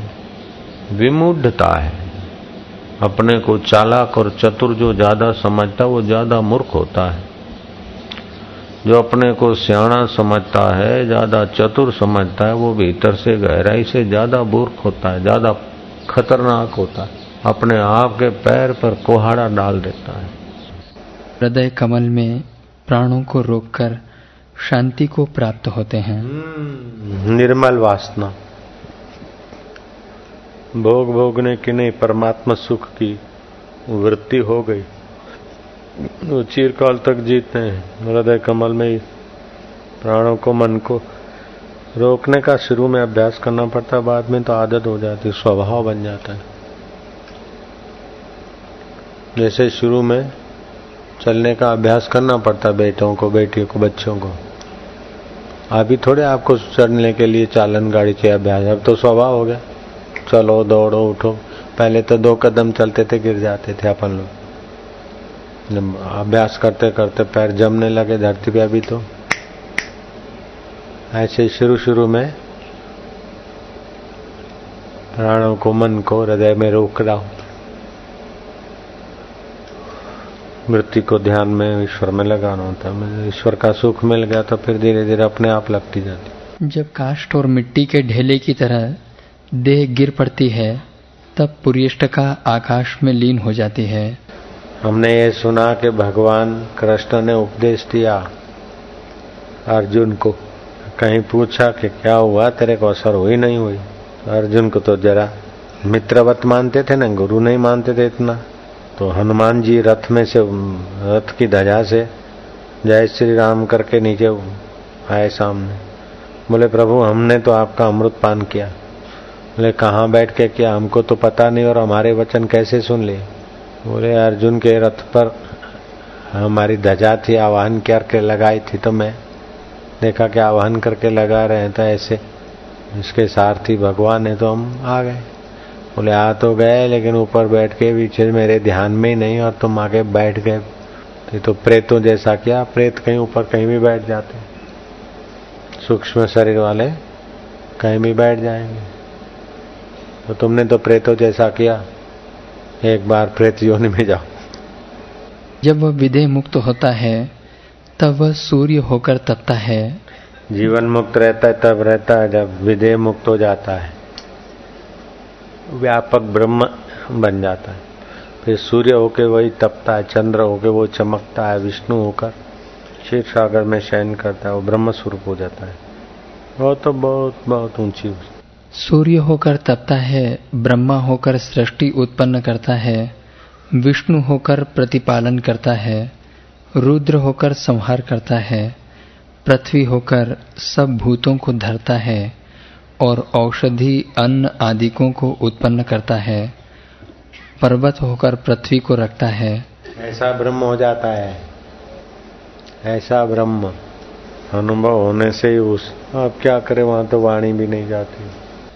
हे राम जी जो आनंद अमृत के पान से और त्रिलोक के राज्य से नहीं होता वह आनंद ज्ञानवान को सहज में होता है। स्वर्ग का अमृत पान करने से वो आनंद नहीं होता त्रिलोकी का राजा बनने से वो आनंद नहीं होता जो ज्ञानवान को सहज में आता है आत्मज्ञान परमात्मा सुख से। वह सदा संतोषवान रहता है जो अप्राप्त वस्तु की इच्छा न करे और प्राप्त भी हो तो इष्ट अनिष्ट में राग द्वेष न करे। हाँ, अप्राप्त वस्तु की इच्छा वासना नहीं उसमें। और जो प्राप्त है परिस्थिति तो उसमें राग नहीं है द्वेष नहीं। ऐसा ज्ञान। हे राम जी संतोष से उनका हृदय प्रफुल्लित हुआ रहता है। आत्म संतोष से उनका हृदय प्रफुल्लित रहता। है मलिन नहीं होता। हाँ साधन काल में भावना विकसित हुई तो किसी के लिए भाव भाव में आकर हृदय गदगद हो जाए, द्रवित हो जाए, ये अलग बात है। लेकिन दुखी नहीं होता। आँसू तो शुद्ध अंतकरण वाले के आँखों से भी आँसू आ जाएँगे। और मोही कामी क्रोधी भी रो लेगा, हाय रे। लेकिन उसका रोज रोना आसक्ति और बंधन मोह के कारण है। और ज्ञानी अथवा सात्विक व्यक्ति के अंतकरण से जो बात निकलती है या आँसू आ जाते तो तो अष्ट सात्विक भाव का होता वो दुखद नहीं होते हैं, मोह के कारण नहीं होते हैं, मधुर स्मृति के कारण, अंतकरण की स्नेहमयी, रसमयी, द्रवीभूत होने मई वृत्ति के कारण होता है, भक्ति भाव के कारण होता है। आत्मा परम परम आनंदित रहता है, उसका जगत के पदार्थों में हे उपाधि बुद्धि नहीं होती। हम्म, संतुष्ट आत्मा परितृप्त रहता है। जगत के पदार्थों में हे उपाधि नहीं ये पाऊँ ये छोड़ू बकड़ धोकर जीवन जीने का आनंद तो ज्ञान होने के बाद ही आता है। उसके पहले तो मजूरी है।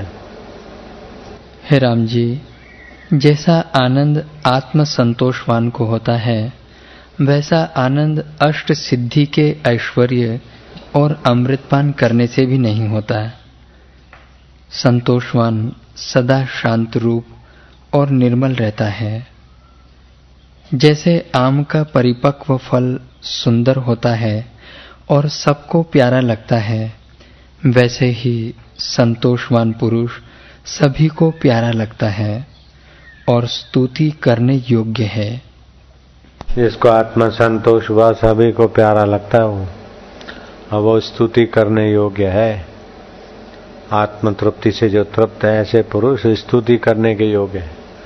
ऐसे पुरुष जिस जिस लोक, लोकांतर में भेजना चाहे तो अपने भक्त को भेज सकता है।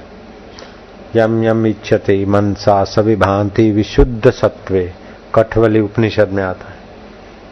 तस्मात हिरेत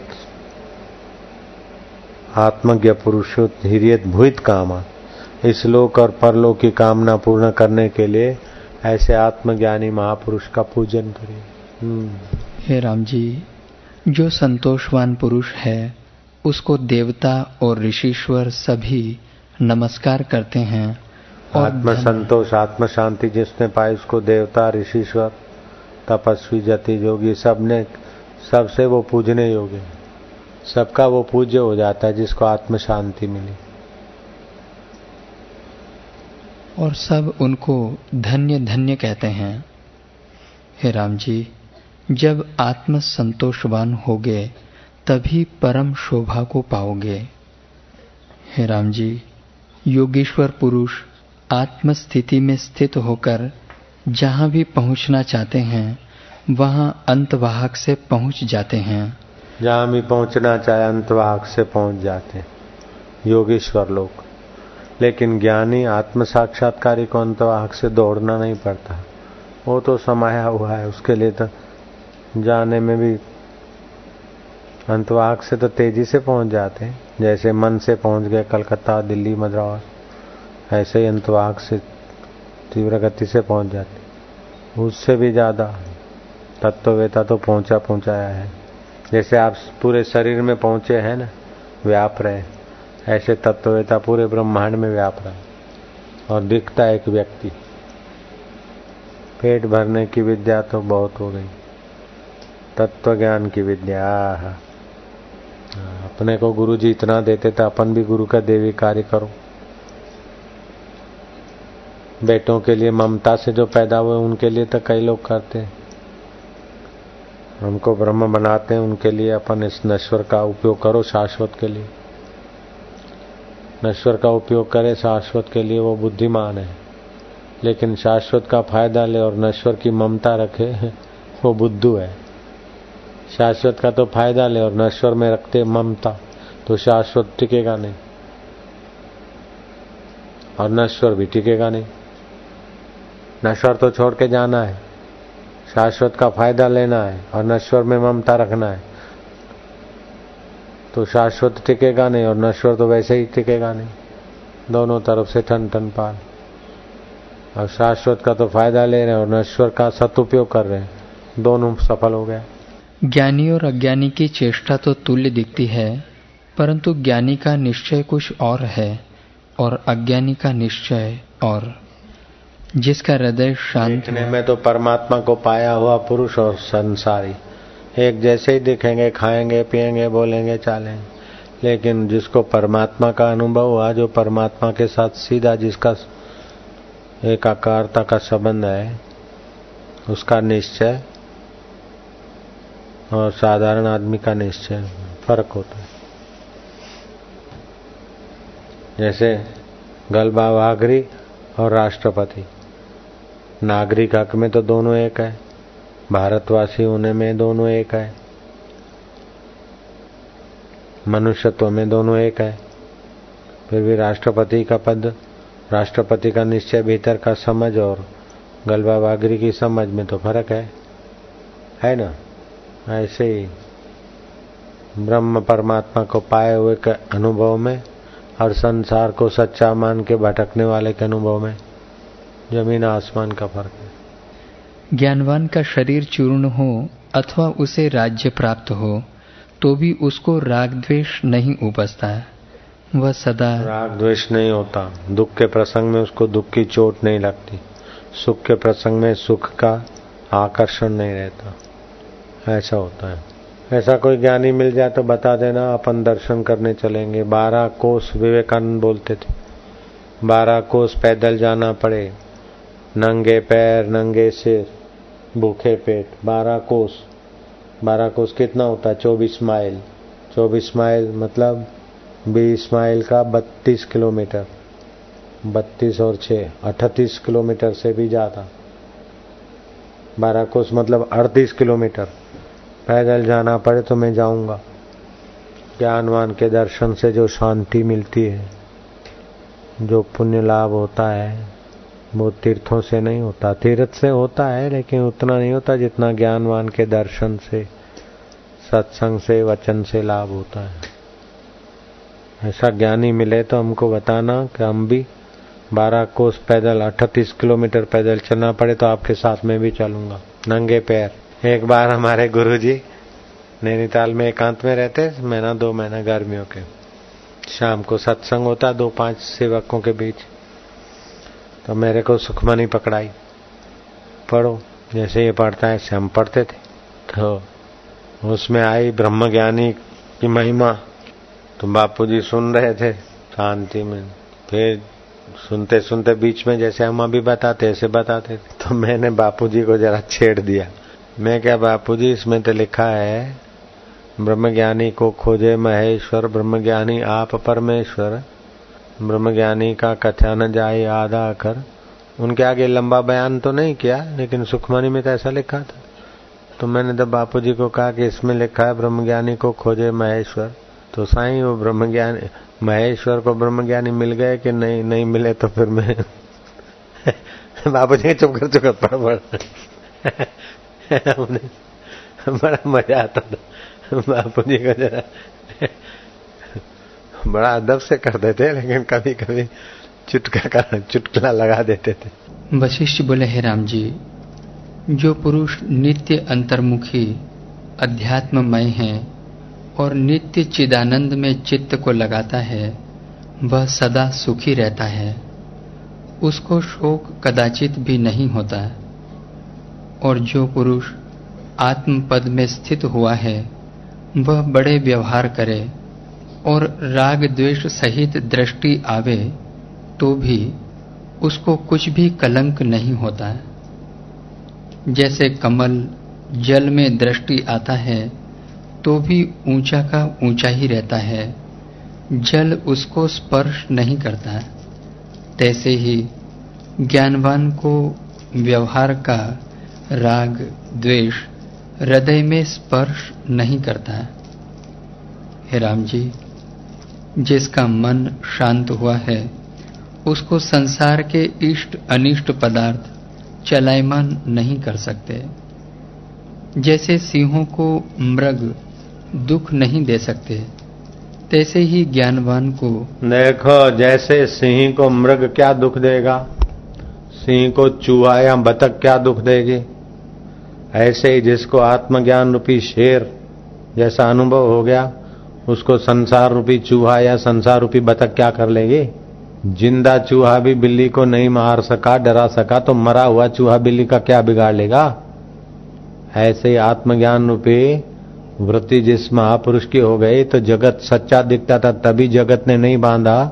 जगत को लात मार के चला गया तो जब साक्षात्कार करके जगत की सत्यता रूपी चूहा मर गया, तब जगत क्या कर लेगा? उस ज्ञानी की बुद्धि को वो चाहे राज्य करे चाहे युद्ध करे चाहे सत्संग करे चाहे हाथ जोड़कर मिले चाहे आँखें दिखाकर मिले उसके लिए सब खेल हो जाता है। हे राम जी ज्ञानवान को आत्म विचार के कारण इंद्रियों के व्यवहार अंधा नहीं कर सकते। आत्म विचार के कारण उनको इंद्रियों का व्यवहार आकर्षित नहीं कर सकता अंधा नहीं कर सकता है।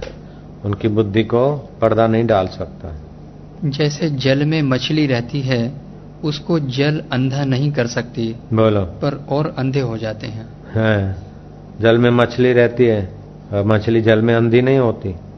और लोग तो जल में अंधे हो जाते हैं आँखें बंद करने पड़ती मछली जल में देखती रहती ऐसे ही ज्ञानी प्रकाश में जीवन जीते हे राम जी जिसके हृदय आकाश में आत्मज्ञान रूपी सूर्य उदय हुआ है उसी का जन्म और कुल सफल होता है। यह बात जिसके हृदय में आत्मज्ञान का प्रकाश हुआ है उसका जीवन सफल है।